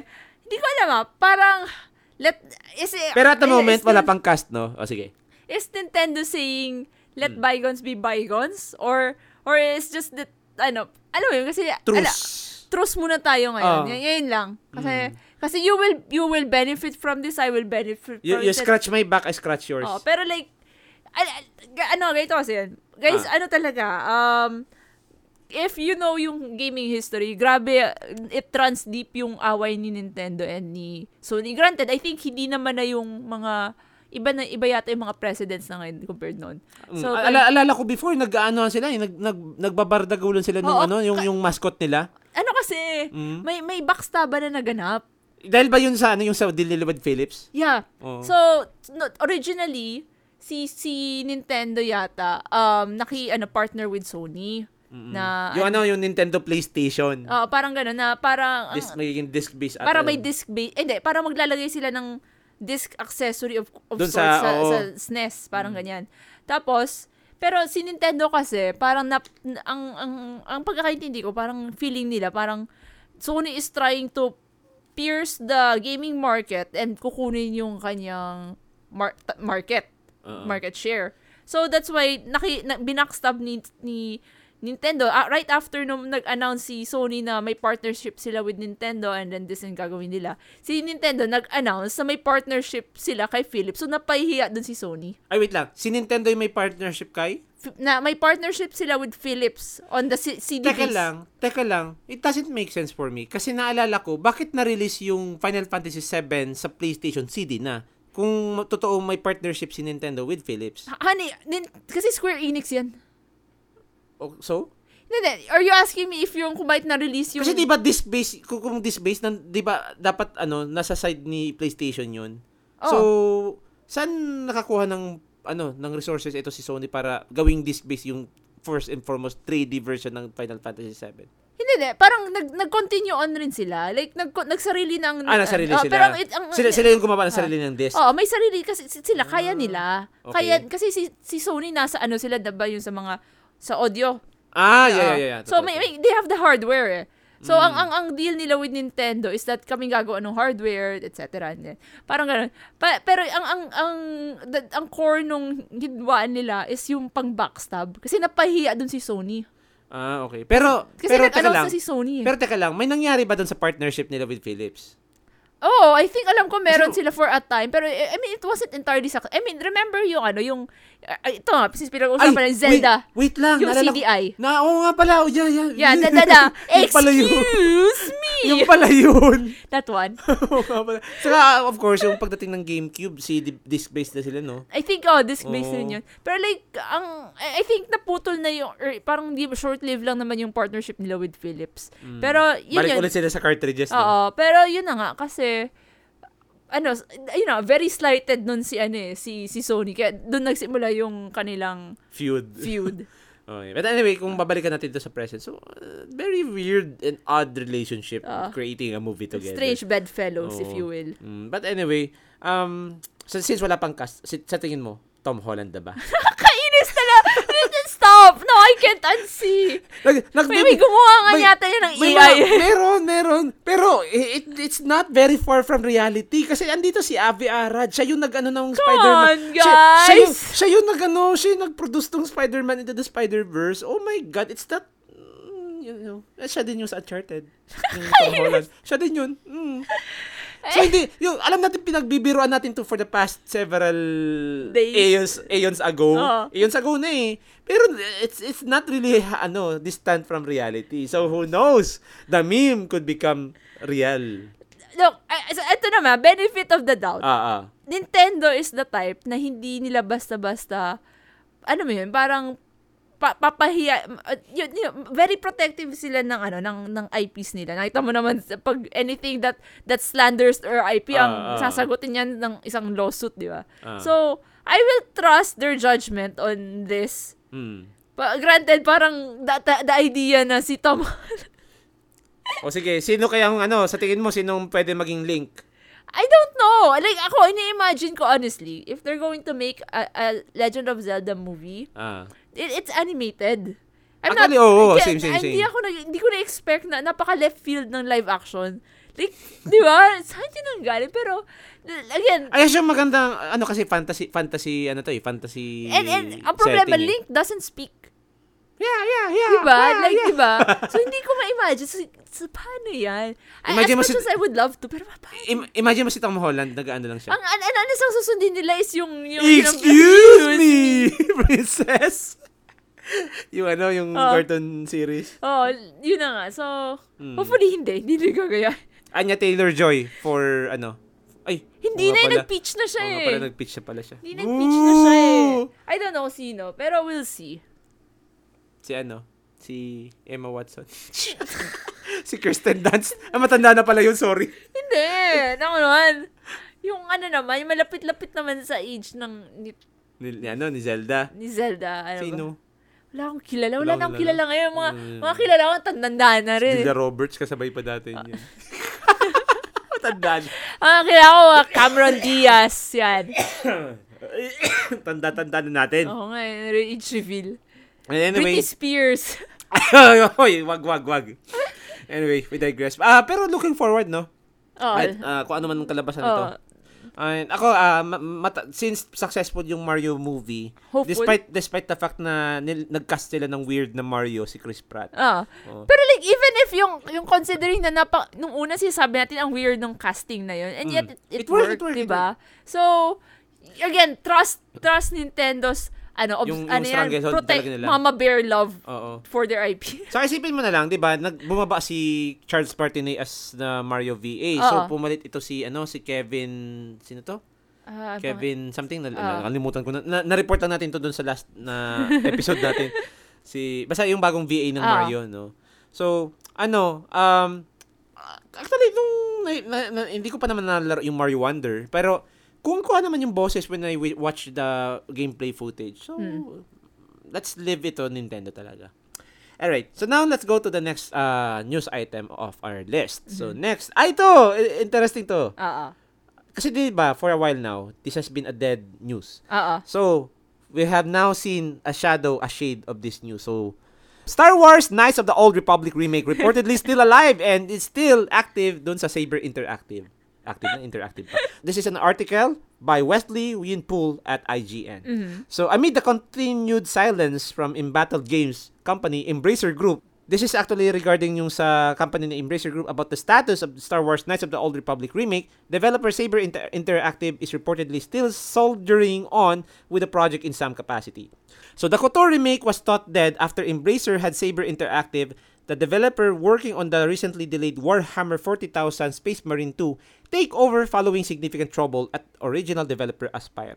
So, nagkagulo talaga sa Aspire, no? Oo. Mm. And then Bloomberg reporter and reputable insider Jason Schreier, by the way, dati to sa Kotaku, posted on X and Twitter to say Saber Interactive is still working on the game. Although question marks remain over whether it will be ever coming out and if it does, anong klaseng game ba to? So, may tweet dito si, Jay, si Jason Schreier. Sabi niya, um, can say whether KOTOR Remake will ever actually come out, but yes, two people from Saber Interactive tell me they're still on it, despite recent rumors that nobody is working on the game. Saber took the project from Aspire last year, as Bloomberg reported. So, Ate Cass, thoughts? Al- alam mo yung, alam mo ba yung ano, yung, yung, yung si, si Mushu?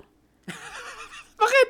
Alam mo yung, yung ano, yung... Dishonor yun yun? Hindi, Dishonor hindi, Macau? Hindi, hindi, Ano? yung, yung scene na, parang from from the mud, tapos bumangon yata siya. Parang, I live! parang gano'n. Yan yung impression sa akin ng Star Wars.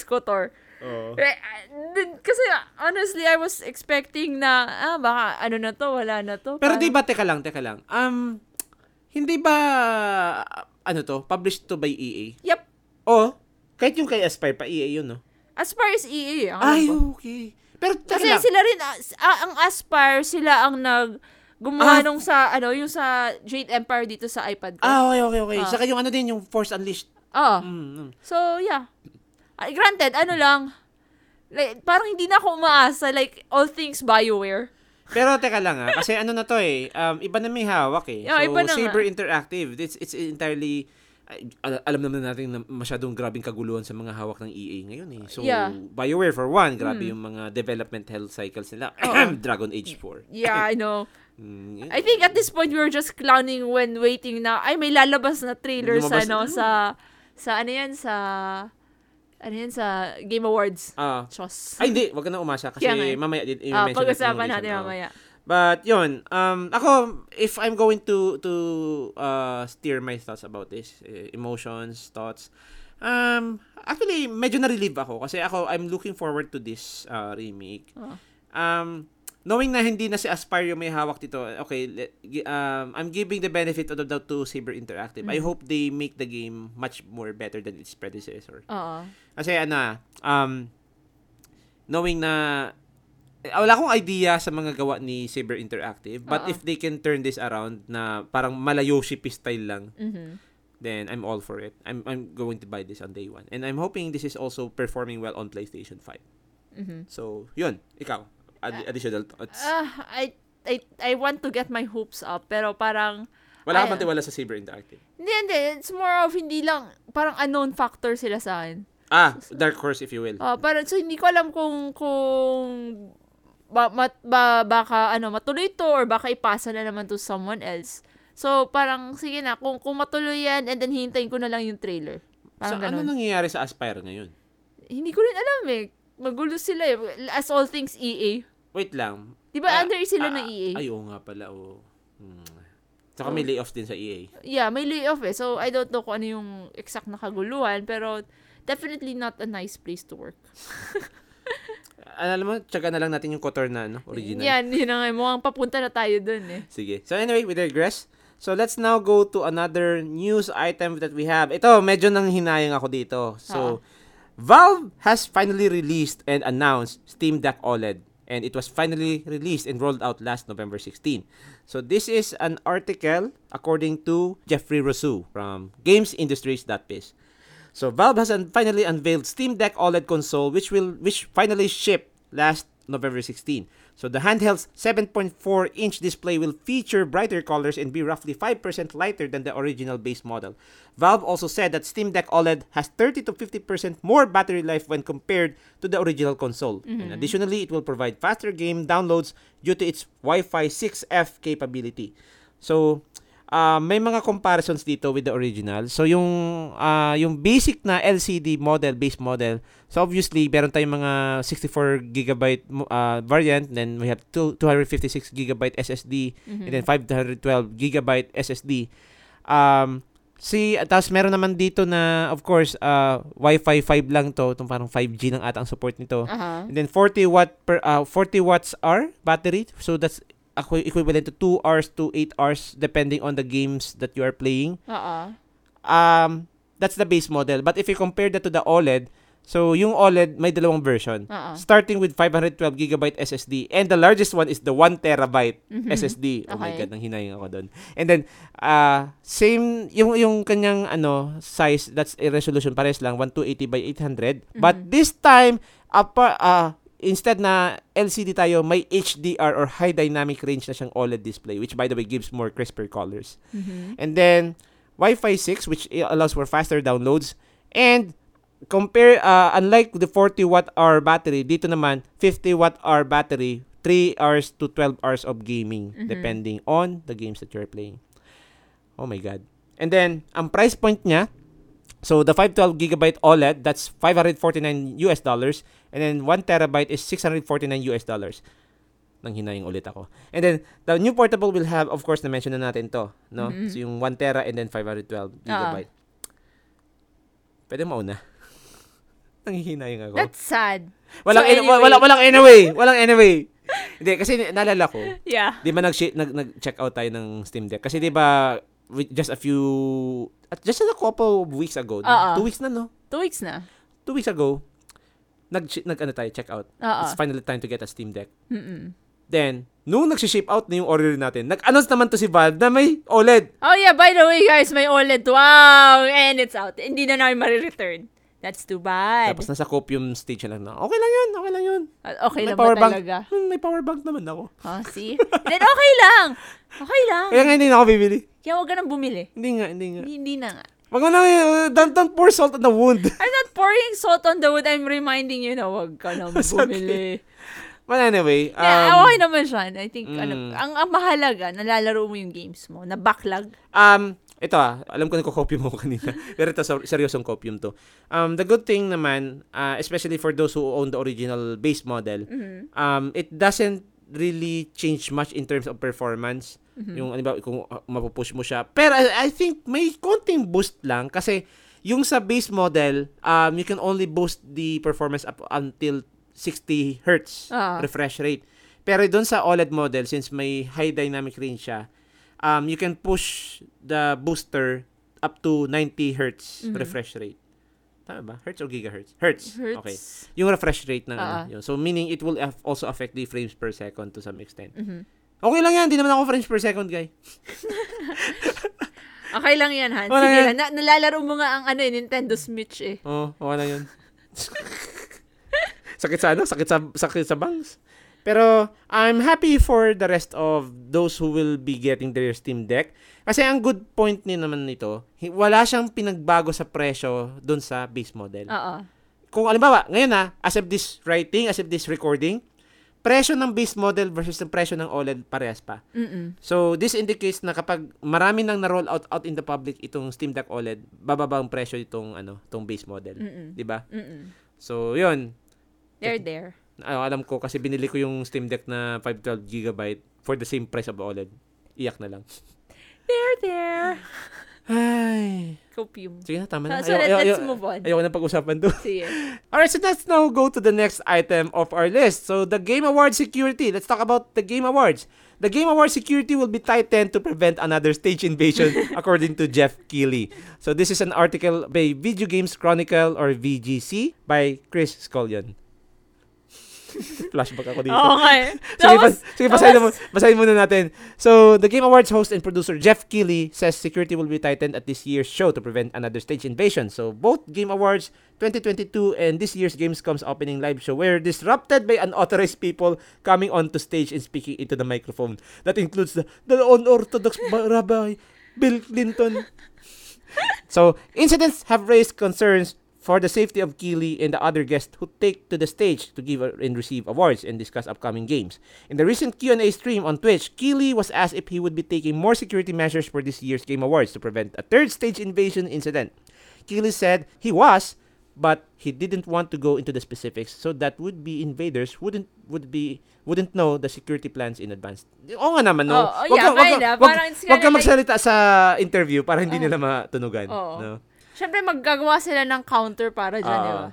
So, pero seryoso si Killy na. So, sabi niya, yeah, we are doing it.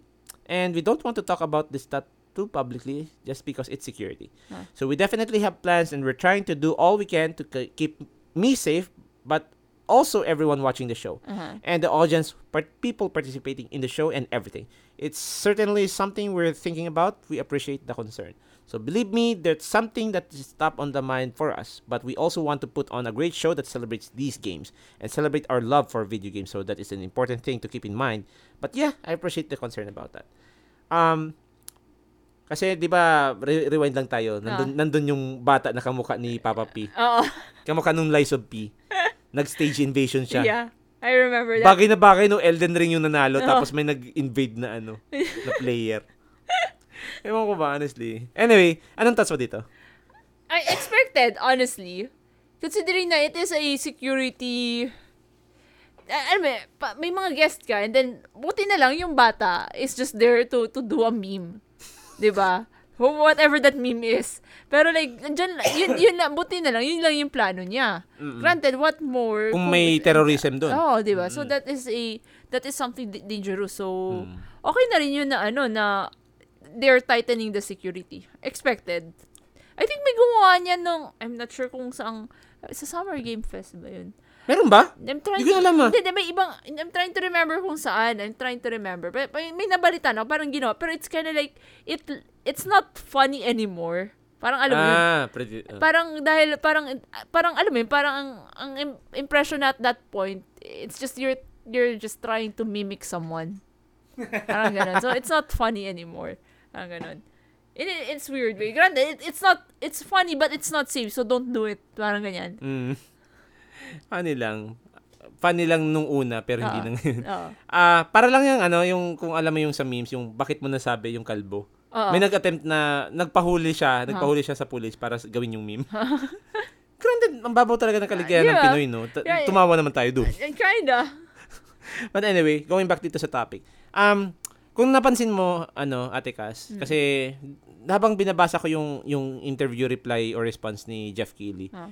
nagiging careful siya sa sagot niya, not only dun sa security detail, but also he is being careful na he doesn't sound gatekeeping. oo Kasi sabi niya, di ba, we want to celebrate games. Kasi the thing about it, kung kapag masyado tayong mahigpit with security, baka isipin ng ibang tao, ay, nanggi-gatekeep. oo Yung literal na gatekeep, hindi lang yung figurative, di ba?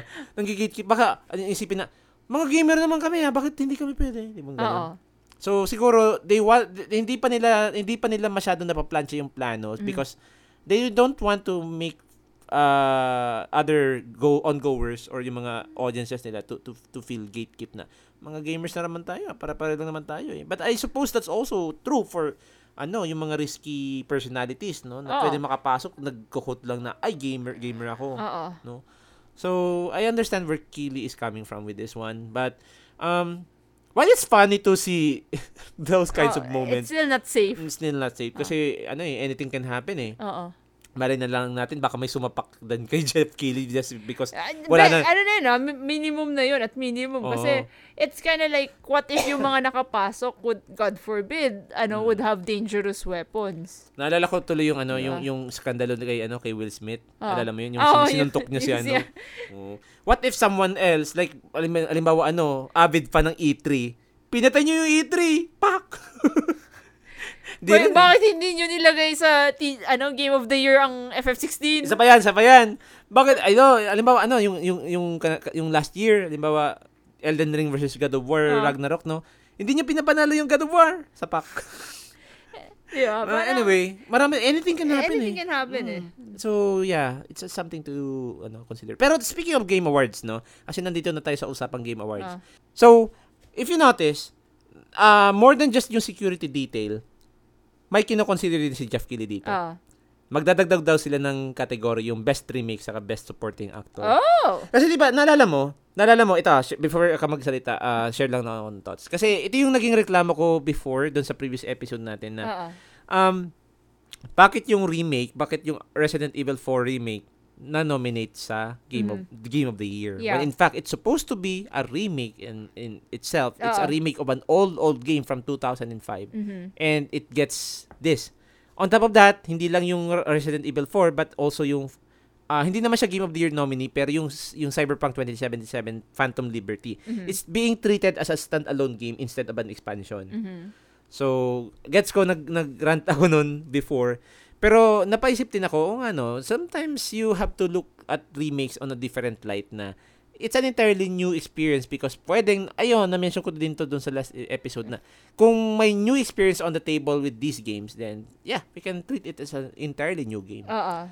But going back here, Jeff Keighley considering to add other categories such as best remake and best supporting actor. Pero, ito yun Ikaw, ah. sige. Sa, dun sa best supporting actor, Mm. kasi, I guess ito na dito yung magba-branch out na eh. Kasi yung dun sa best performance, technically speaking, si, kung ba si si Yuri Lowenthal sa si Ben Stiller, sila yung lead actors. Pero si Astarion, you would consider as supporting. Mm. Parang ganun. So, I guess, pwede niyang hiwal, ihiwalay. Para din kasi yan, ano, halimbawa, God of War Ragnarok. Oo. So, yung nag-voice kay, ano, kay Kratos, Oo. right? Tapos, yung magboboses din kay Atreus. Mm-mm. So, those are two different actors. So, Oo. limot ko lang yung nagpangalan, limot ko lang yung, ano, yung actors nila kasi last year pa yun. Oo. But, it's something to consider din. Pero ang, ang must highlight ko dito yung sa best remake. O nga, no, this, we could have a very, a very, very uh, apparent category for remakes. Kasi, today is the era of remakes and remasters. There's a lot. Oo. Ang daming Pinabalikan. Ang daming nostalgic sa mga old games of the past. Oo. Oo. But anyway, it's something to consider. I, I I would be much more looking forward to this and gusto kong makita kung sino yung magka-come on top on sa mga bagong categories na to. Mhm. But more on the Game Awards news, finally, yung no-show last year magpapakita na. Xbox finally confirms presence at the Game Awards after no show at the Game Awards last year. Mhm. So, this is an article by IGN posted ah ito not too long ago last November 29 lang yung ano yung article no Oo. so this is posted by Taylor Lyles at IGN After the noticeable ad- absence last year, Microsoft finally confirms that Xbox will finally have some news to share in this year's The Game Awards. In an email sent out to some, in- including IGN, Microsoft confirmed that it won't be a no-show again at 2023 ceremony. So teasing fans that there will be major announcements and more Xbox news that you won't wanna miss. Wow, big words. Na- nabili lang yung Bethesda, no? Nabili lang yung Activision Blizzard. Yeah. So, while Microsoft did not explicitly say what type of Xbox news would that be, the company has ma- has many games in development and it recently acquired yung sinabi ko lang kanina, Activision Blizzard. Starfield. Yes. Ay, Bethesda pala yun, sorry. Bethesda, honey. Bethesda pala yun. Pero, Xbox biggest reveal from the Game Awards 2021 was the sizable gameplay trailer for Hellblade Senua's Saga. Uh-huh. Tagal nito ah. But anyway, but with the studio having several games in development, including Avowed, Stalker 2, Everwild, State of Decay 3, Hellblade 2, and a Fable reboot. Uy, nalaro mo to ah. Oh, oh, it's been a while. It's really hard to pinpoint whether it will share updates for all of some of these games, if or if Xbox plans to announce an entirely new game. So, Atikas, any thoughts on this? Wait, I'm going to ask. Last year ba may manok sila? Last year, Oo. Walang matandaan eh. inaalala, inaalala ko nga eh. Parang, Yeah, granted, this year, ang isa rin lang naman ang manok nila. ha? Yung Starfield. yeah. Oo. Hindi, hindi nga nila original IP eh. Oo nga eh. Pero, Technically, hindi. I could be wrong ha. Hindi ko maalala yung last year. Pero ang pinaka-recent kasi nilang ano, parang ipinit or in-announce yung Hellblade Senua's Saga. Mm-mm. Pero, ito ha, I would, personally, kinukonsider ko yung Hellblade as an indie game. Indie game pero triple triple A quality siya. Oo. Kasi I have a copy on my Switch. So, it's not ex- like exclusively first party na Xbox. Ngayon ata, ano na, exclusive na, if I'm not mistaken. Pero, Mm. I suppose kasi may strong tie si Microsoft with Nintendo, kaya na-allow yung pag-port nung Hellblade 1. Yeah. kasi para lang ano, no, um, We're There were- friends. Oh, We're not th- that friends. there were there were several there were several Microsoft IPs that were ported on Nintendo Switch. Kasali Ah. na diyan yung Ori and the Ah. Will of the Wisps. Yan. Hmm. Isa isa yan sa mga just a few uh, just a few Uh, among baka that's one way na ano for Microsoft para i-bait si Nintendo to Mm, to sell Nintendo. probably I don't know. I don't know. Ah, ah, wait, saan ang hugot mo? Hindi, naisip, bilang ng tanda, di ba yung leak na na email na gusto ni bilhin ni Nintendo si Ah, that. So, yung, yung, yung ano, ko yung, ba, yun na, yung, parang yung- trying to, to, to, to, to, ano yan, to start a relationship for, for merger. Yung ambisyo, ambisyosong take Ambisyosong. ni, ano, ni Phil Spencer, no? Ha?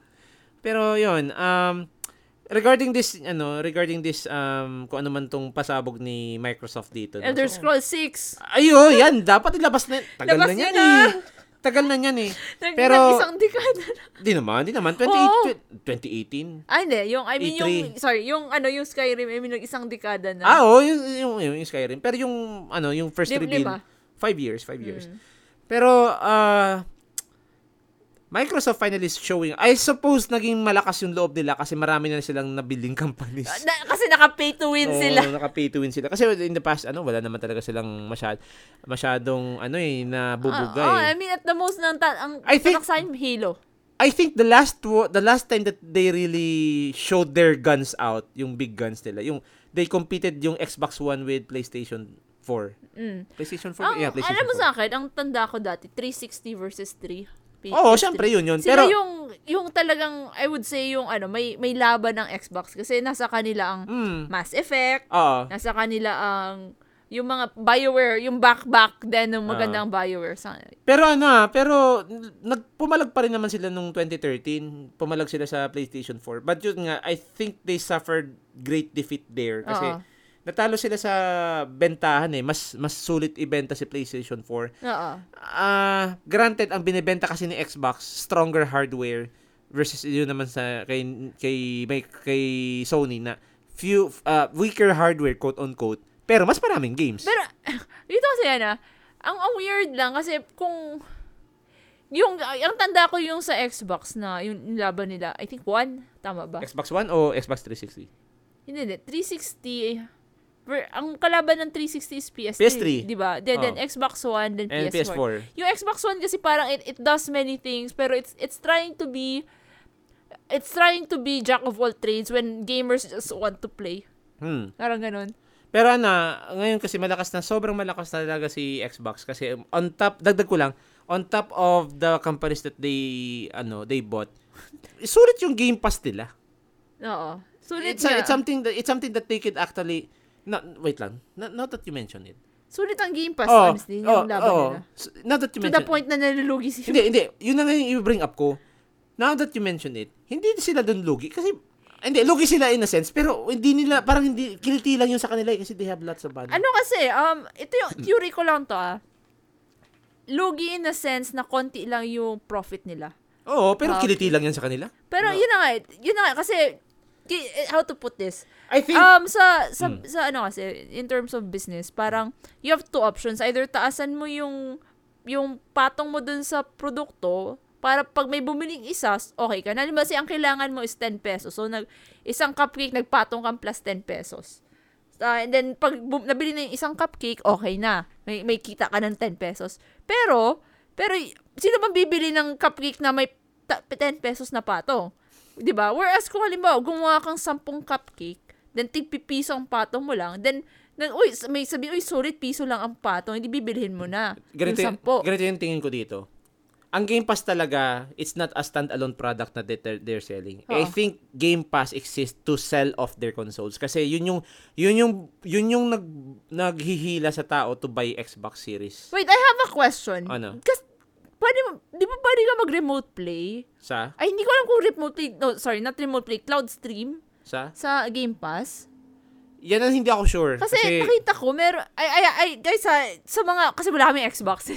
Pero like, kung doon sa may mga Xbox, let, let me know. Kasi may nakita ko, may app dito sa, sa iPad. ay, not sure kung, kung, uh, oh, ano, Di ba? baka, baka talaga. So, pero, I don't know if it's cloud streaming pero or ano, similar. pero, pero ngayon, ay, ito, medyo confident ako to say na if uh, people are getting Xboxes be- because of Game Pass, I think yung hardware ng Xbox Series X, it's really catered to a lot of AAA games that are available on in Game Pass, which is by the way, running smoother than PlayStation 4, running smoother than PlayStation 5. Parang ganun. But they have yung, yung economy version ng Xbox Series S. Mm. For the, yung, ano. yung parang slim. Oh, yun, yun yung hindi, yun yung potato version ng ano. Kaya, parang compare, comparable siya to slim, right? Or to, Hindi, ang slim, ang slim ng PlayStation 4 parang same power lang naman eh. same power. Baka yes, alam, yes, same power. Walang Ay, walang sorry, dog- not, not, sorry, mali, not slim, light. Nintendo Light? light. Light? Yung, yung light lang ng Nintendo. Switch Lite? Switch light. Hindi, well, same lang naman yun. Hindi, ang difference is, may, ibig sabihin, Smaller lang yung screen pero performance wise pares lang. pares lang ba? Mhm. Wala naman wala naman weaker ano yun. Mas maliit lang yung screen. It can still run Tears of the Kingdom no problem. Si- sure? Oo. Marami may kilala ko na Tears of the Kingdom sa Switch Lite. Ah, okay. Sige, I So, stand corrected. Oo, so wala wala wala. So potato version yung Xbox Series S. Okay, I stand Mm. corrected. So yun, yun yung ang tingin ko talaga dito, yung Game Pass it exists para ibenta yung mga console nila. Doon yun yung ano nila, yun yung alas nila kumbaga, Mm, siguro nga. 'di ba? Pwede. But anyway, na natangent tayo kasi ang usapan dito is nandito na si Xbox. And of course, um May mga announcements. Mm, they're, they're bringing the, the the big guns here, I suppose. Um, nagiging marami na lang kasi mga games na nagko-cross-platform na eh. Na ay hindi hindi cross-platform. Cross-release, cross-release. Ah. they're they're collect they're col- they just they just finished collecting ano, tawag diyan mga developers and publisher. Eh wait, no. Sorry, developers like Mm. Infinistones. like actually, medyo.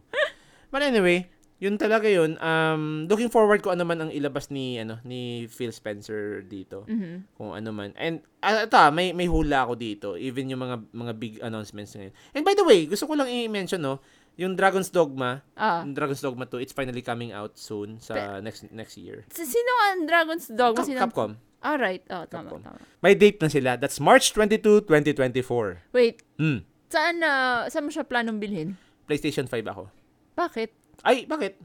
Ah, pwede rin sa Steam. Kasi meron, ayun nga. Kaya pala. nga, di ba? Kasi, Speaking of which, available siya sa Steam. But I will have to wait a bit more kasi di ko sure kung deck verified siya. Mm. Oo. So, ano ba, kung deck verified siya, Steam or PS5?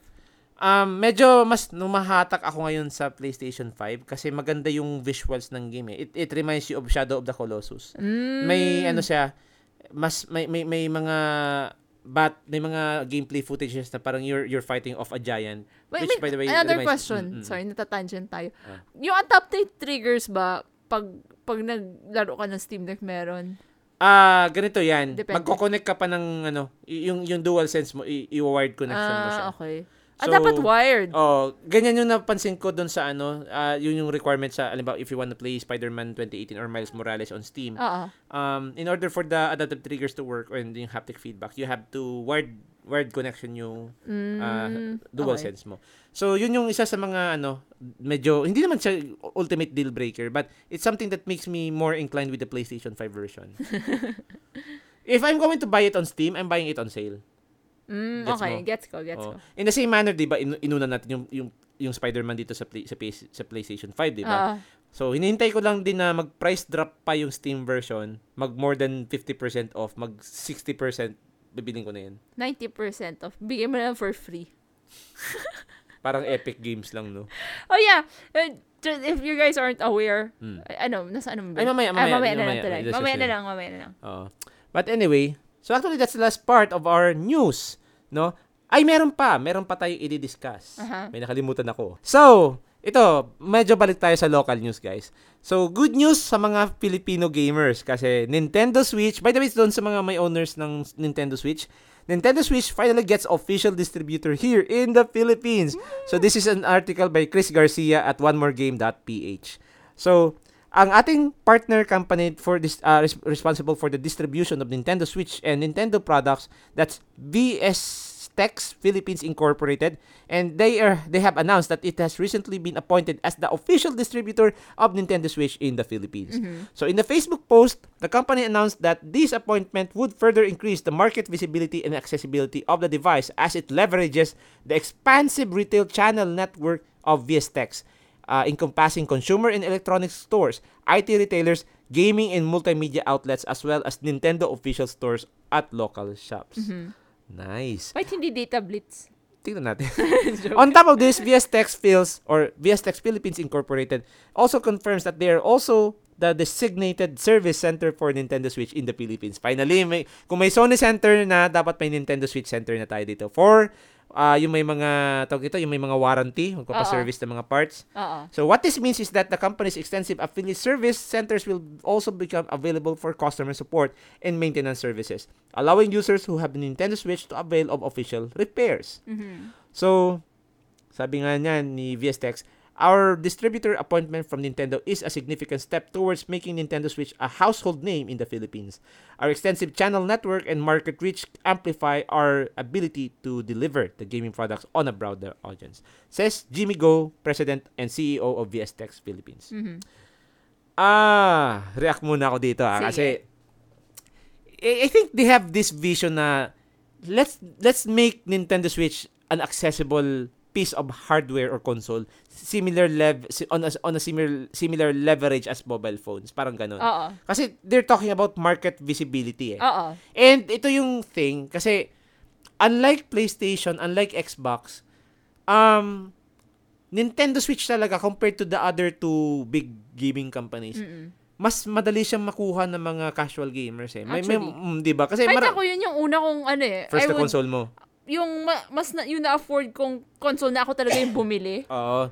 Saka marami akong kilala kahit hindi naman talaga gamer, they they they, they buy Nintendo Switch. Yeah, ako rin. Like, yung mga pamangkin ko, Oo. di ba? Mm. Yung isa kong pinsan, Oo. I'm surprised na meron Si siya. Fate, sino doon? Si si Ayaroy, di ba? Yung ano. Ah, okay, okay, okay. Di ba meron siya, Mm. hin- hiningi niya yung code, yung friend code mo, di ba? Like, Oops, hindi ko pa siya na-add. wait, tawa na yata.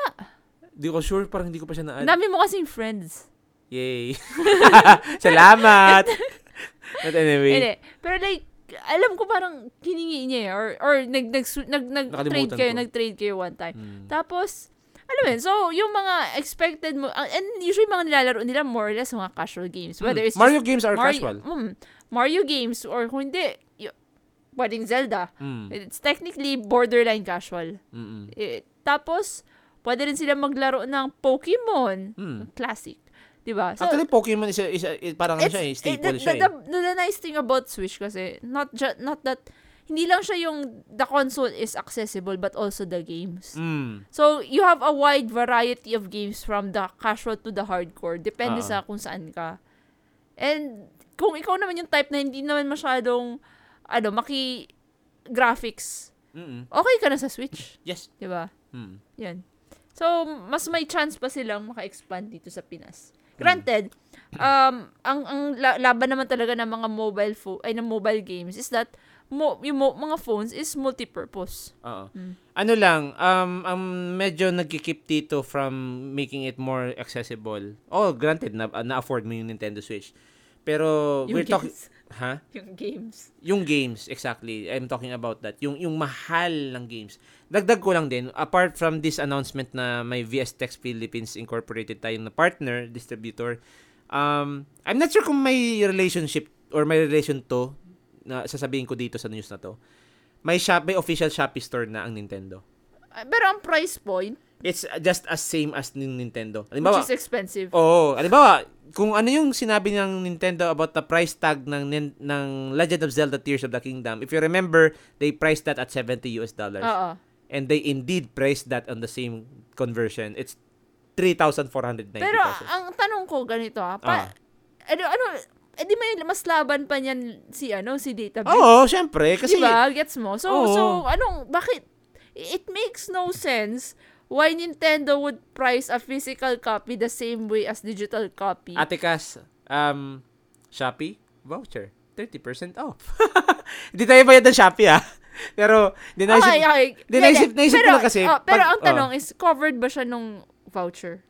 Ayun nga, no. 'Di ba? Kasi Pero, uy, who knows? Malay natin kasi okay, it would make lulubog, sense kung, lulubog lilitaw yung mga vouchers eh. it would make sense kung covered siya ng vou- voucher. Pero kung Mm. hindi siya maka-cover ng voucher, parang it makes no sense for me na may laban, mas may laban ba sa inyo yung ano, parang alam mo yun, nag-distribute ka ng game sa ibang stores pero mas mab- mas mas mababa pa ang presyo nila kaysa sa I'm, I'm assuming na ano, ito yung last resort ng mga, ay, wala nang stock dito sa ganito. Pero ito ah, I'm- having this random thought. Ano kaya mangyayari sa mga, ito mga local distributors natin dito like Data Blitz, Game One, Game Yun nga eh. Extreme. Eh, hindi kaya ma-impact yung ano nila kasi nag exist na tong official Shopee nila eh. But, ay, hindi rin ako. On the other hand, may physical stores din naman kasi si Data Blitz, si Game One, saka si, ano, si, si Game Extreme.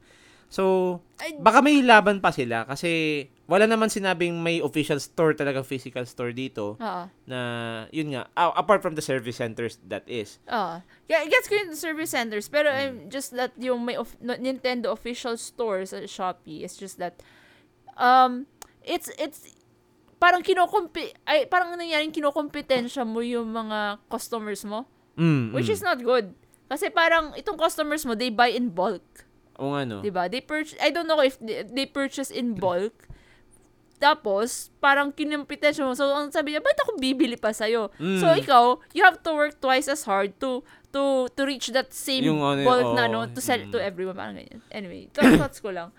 ewan ko kung ano ang balak ni Nintendo dito but ah, ang, ang- the only thing that I'm happy about is yung service centers kasi for the longest time ang hirap maghanap ng magsi-service ng Nintendo Switch pag nasira Mhm. tapos wala pang uh, syempre may warranty yung yung unit mo Oo. sasabihin na sasabihin ng Data Blitz, ay ano po, you you bought this somewhere ano, yung ipadala mo na namin sa Japan.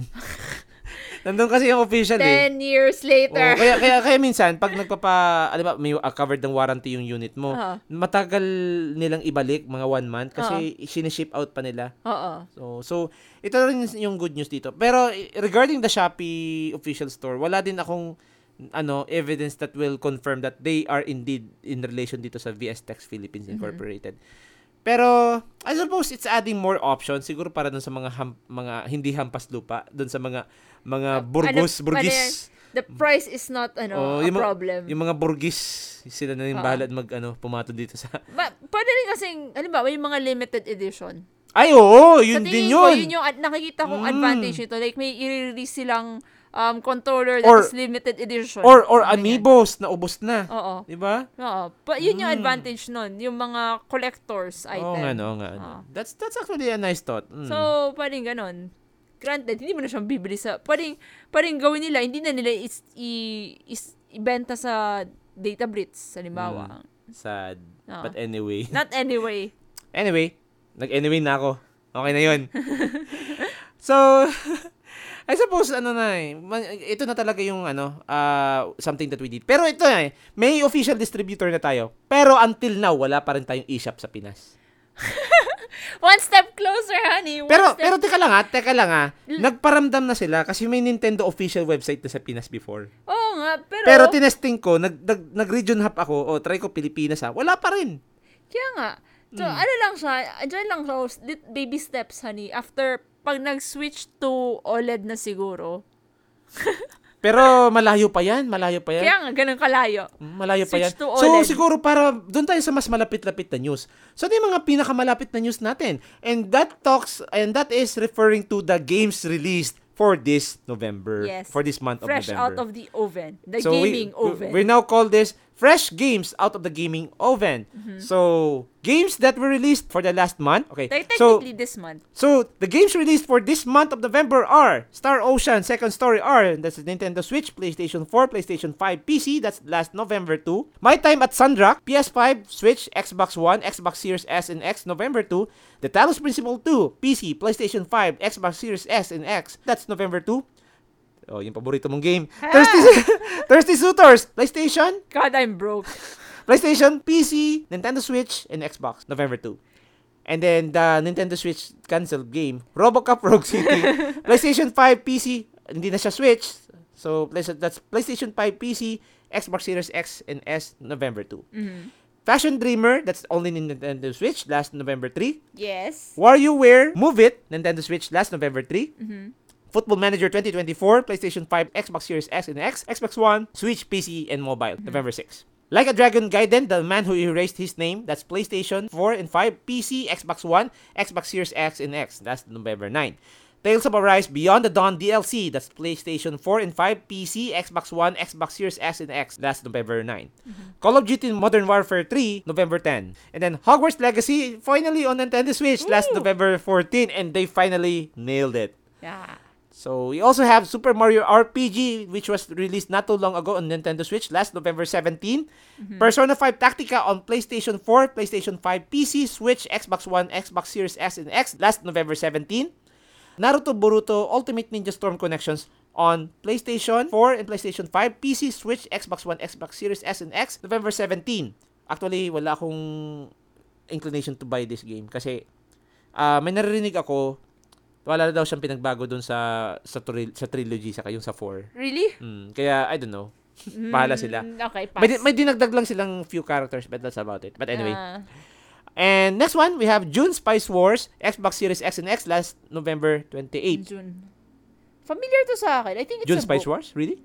Huh. I, I'm not sure. I will have to check. Parang, at least yung word na June, Mm. ah, parang ano siya, uh, it's a book. Okay. Tapos, I think, inadapt yata Ito, into a video series. game? Ah, so series. transmedia siya. Transmedia. I'm not sure. I could be wrong, ha? I could be wrong. Baka iba naman to. Ah, okay. Anyway, so let's now look over our Boodle Over the Horizon Uh-huh. list. So, as of this recording, it's December 1. Ah, So, siguro let's start. Dragon Quest Monsters The Dark Prince out now December 1 on Nintendo Switch. Batman Arkham Trilogy Nintendo Switch. That's today, December 1. Steam World Build on PlayStation 4, PlayStation 1, Xbox One, Xbox Series S and X, and Switch and PC uh, the- today, out today as well, December 1. The Lord of the Rings Return to Moria on PlayStation 5, December 5. Uh, yes, this is previously released on Steam. Oh, na-release to pre- previously. But we now finally have a PlayStation 5 release. ah. And then, Sonic Dream Team on iOS December 5. Ooh. Disney Dreamlight Valley, PlayStation 4, PlayStation 5, Xbox One, Xbox Series S and X, Switch and PC, December 5. Vampire the Masquerade Swan Song on Nintendo Switch, December 5. Avatar Frontiers of Pandora, PC, PlayStation 5, Xbox Series S and X on December 7. Before I proceed, Hmm. may nangyaring pla- price glitch nito sa Epic Games Oh, Store. oh, I heard about that. Intern ko Parang- strikes again. Parang ano lang, no? Parang yung sa NBA. Oo. Kasi ang price nito sa Epic Games Store, it's supposed to be 2,890. Oo. Nabawasan ng zero, so 289 pesos na lang. Bless you, intern ko. Bless you. So, dun sa mga naka-avail, good So- for you guys. Sweatin nyo, guys. Sweatin nyo. Oh, pero it doesn't end there. May swerte pa tayong i-discuss Ah, mamaya. sige. So, apart from that, we have Warhammer 40,000 Rogue Trader, PlayStation 5, Xbox Series S and X, PC, December 7. Lego Ba- Brick Tales Quest, that's December 7. So, that's on MetaQuest. Mhm. Wow, yung VR nila. and then, Terminator Dark Fate Defiance on PC, December 7. Final Fantasy 7 Ever Crisis on Steam, finally coming out on December 7. I'm surprised. Akala ko Japan lang to. Ah, I'm assuming din, pero tingnan natin. Kasi pag sinabing Steam, medyo it opens more gateways eh. Yun nga eh. Kasi di ba ang problema nito before, hindi siya available sa mga regions. Oo. But anyway, we digress. So the day before is coming out on PC December 7. Mhm. Outer Wilds Archaeologist Edition on Switch December 7. Plumbers Don't Wear Ties Definitive Edition PlayStation 5, PlayStation 4, Xbox Series X and X and Xbox One on Switch and PC on December 8. Bear and Breakfast on PlayStation 5, PlayStation 4 on December 12. SpongeBob SquarePants The Cosmic Shake on iOS and Android. Oh, that's may tempting. mobile game. Oh, that's tempting. Tempting ka. December 12 to. So, yan. Pag-isipan ko. Grand Blue Fantasy vs. Rising on PlayStation 4 and PlayStation 5 on PC, December 14. Pokemon Scarlet and Violet, The Hidden Treasure of Area Zero, the Ayusin Indigo na muna Disc. yung bugs. Uh, it's coming on Nintendo Switch, December 14. Bahala sila. Nosha, coming out on PlayStation 4, PlayStation 5, Xbox One, Xbox Series S and X on, on December 14. Resident Evil 4 Remake on Mac and iOS December 20. I suppose... I, I, there's a joke to this. Ah, is there? ah. Yung ano, yung pinapagmala... Pina, I, technically speaking, No one gives I, an apple. iPhone 15. Yes, I know. Okay, even I... Honestly, even I think it's not... Pero ano to, ah, iba to sa release doon sa iPhone 15. This is a sec- separate ano siya, platform. Iba ba? Oh, Macintosh and iOS Oh, eh. I, hindi, iOS is... I- iOS. Hindi, hindi, hindi. Iba yung sa ano, iba yung sa iPhone 15. Really? Mm-mm. Iba yun. Kaya they made a separate release for Macintosh and iOS. Ah. Iba yung sa mobile. Talagang yung sa iPhone 15, it's a dedicated gaming mobile. Parang ROG phone, if you will. Okay, so those are the games coming out on December. So let's go out, let's go over to the best deals via our Boodle Corner. So Nintendo Cyber Deals is by the way still active and pwede pa kayo magpabudol until December 3. So we have the following first party games from Nintendo at discounted prices. Super Mario Odyssey on 33% off, 39.99 US dollars. Fire Emblem Engage 30% off, that's 49 ay 41.99 US dollars. Bayonetta 3 30% off, so that's 41.99. So as opposed to the 59.99 price point. Oo. Mario Rabbit Sparks of Hope, that's 58% off. So Ooh. you can only get it at 25 Oh, that's a good 0.15. deal. $25 and 15 cents. Uh-uh. Oo. US dollars. Luigi's Mansion 3, 33% off. That's 39.99 as opposed to the 59.99. Kirby and the Forgotten Land, 30, 38% off, 41.99 as opposed to yung 59 59.99. Cadence of Hyrule, The Crypt of the Necrodancer featuring Legend of Zelda, 30% off, $17.49. So that's also The Legend of Zelda Link's Awakening uh, coming off on 30% off, 41.99 as opposed to 59.99.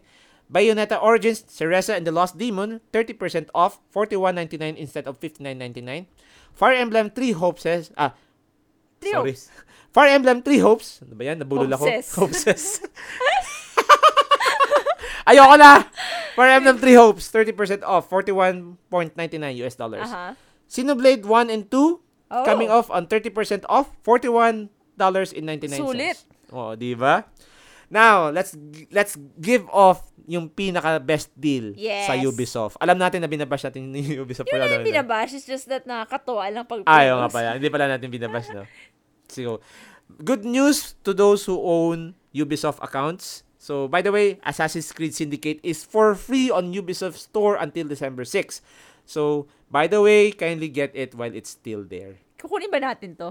Gusto ko, ito nga ang iniisip ko kasi may, doon sa Steam Deck community namin, may mga may mga members kasi may Ubisoft account. Mm-mm. They tried to log in via their Ubisoft and they claim this game and they can run it on their Steam Deck. Oh. Pag-aaralan ko pa. Well, you only have until December 6, honey. Don't worry, may ano tayo, may weekend naman tayo eh. Bukas is Saturday. Ah, sige. O, diba? Ay. Sige. Okay. Now, apart from that, we also have the free games from our PlayStation Plus for the month of December. So, we have the following. We have Lego 2K Drive, Power Wash, and Sable. Honestly, sa tatlong ito, yung Power Wash lang ako na Ano yung power wash? Ang naiisip ko kasi panlinis ng ano. Oh! No kidding! Yun yung game. Maglilinis Mag- ka, maglinis Mark? ka lang. Oh! Bilhin mo. Yes. Yes. Yes, kunin natin, Han. Kunin natin to. ah. Ito, ito pa. Dagdag ko pa sa'yo ah. Kasi nagkaroon ng collaboration to with Final Fantasy 7. Oh. So, imagine si si si Barrett yung yung ano niya. Oh, nice, nice. I like. Sige. Ay, nako. December to, right? Na free. Yeah. Sige, kunin, kukunin natin to. Okay. So, yun. So, this has been Backlog na naman Budodcast BNN Special Episode 10. Mhm. So, now, Kas. Now, Kas. Ate. Ano? Let's now go to our shoutouts and promotions. Ah, okay. So, guys, you can find me in my Facebook page. That's Casual Gamer versus the World, where I post Baldur Gates videos. Baldur Gates na, hindi na Baldur's Gate. Baldur's Gate. Kala mo, ha? yeah, God damn it! Ulitin mo na naman. Wag okay, hindi. hindi ko na, hindi ko na i-edit yun. Sige na. So, eh, Baldur's Gate videos. Gaming news. Akala ko yung Genshin mo pala na. Gaming memes. Genshin. Sometimes Genshin videos. Sometimes Genshin memes. Hala ka, pinabayaan mo ng Genshin mo. Hindi ko pinabayaan, kaya nga may sometimes, eh. Sometimes eh. Hindi, kaya nga may sometimes. Ibig sabihin, hindi na papabayaan. Oh, sige. So also, yung since napag-usapan na natin ng Genshin, Mhm. uh, check, check out our Huhu Time. Uh, it's a Genshin Cast episode kung saan ako sa Kasiharin pinag-uusapan namin and hinihimay yung special program na recently na, well, not recently, pero yung mga nire-release na special program ni Hoyo every time na may bagong paparating na patch. Speaking of bago, may ba- may parating ba sila for this month? Yeah, for the month of December, may lalabas yata, I think mid mid-December. I'm not sure exactly kung kung kailan. Pero Uso the- bang, uso bang Pasko sa China?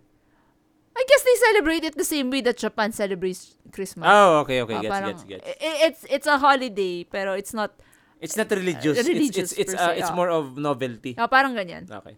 Yan. So, this has been BNN Special Episode 10. So, s- maraming maraming salamat guys sa pagkakinig ng aming mga ratratan dito sa ano sa November wrap up ng ating ano ah, gaming news no. So, Mhm. I hope kung nag-miss out kung na-miss out kayo dun sa mga naganap for the past several weeks and for the past month of November kasi ngayon it's already December so it's the Christmas month. I can hear the jingle bells. I can hear Rudolph's nose. I can hear the 13th month. Yes. Budol is this. No! Yes. No!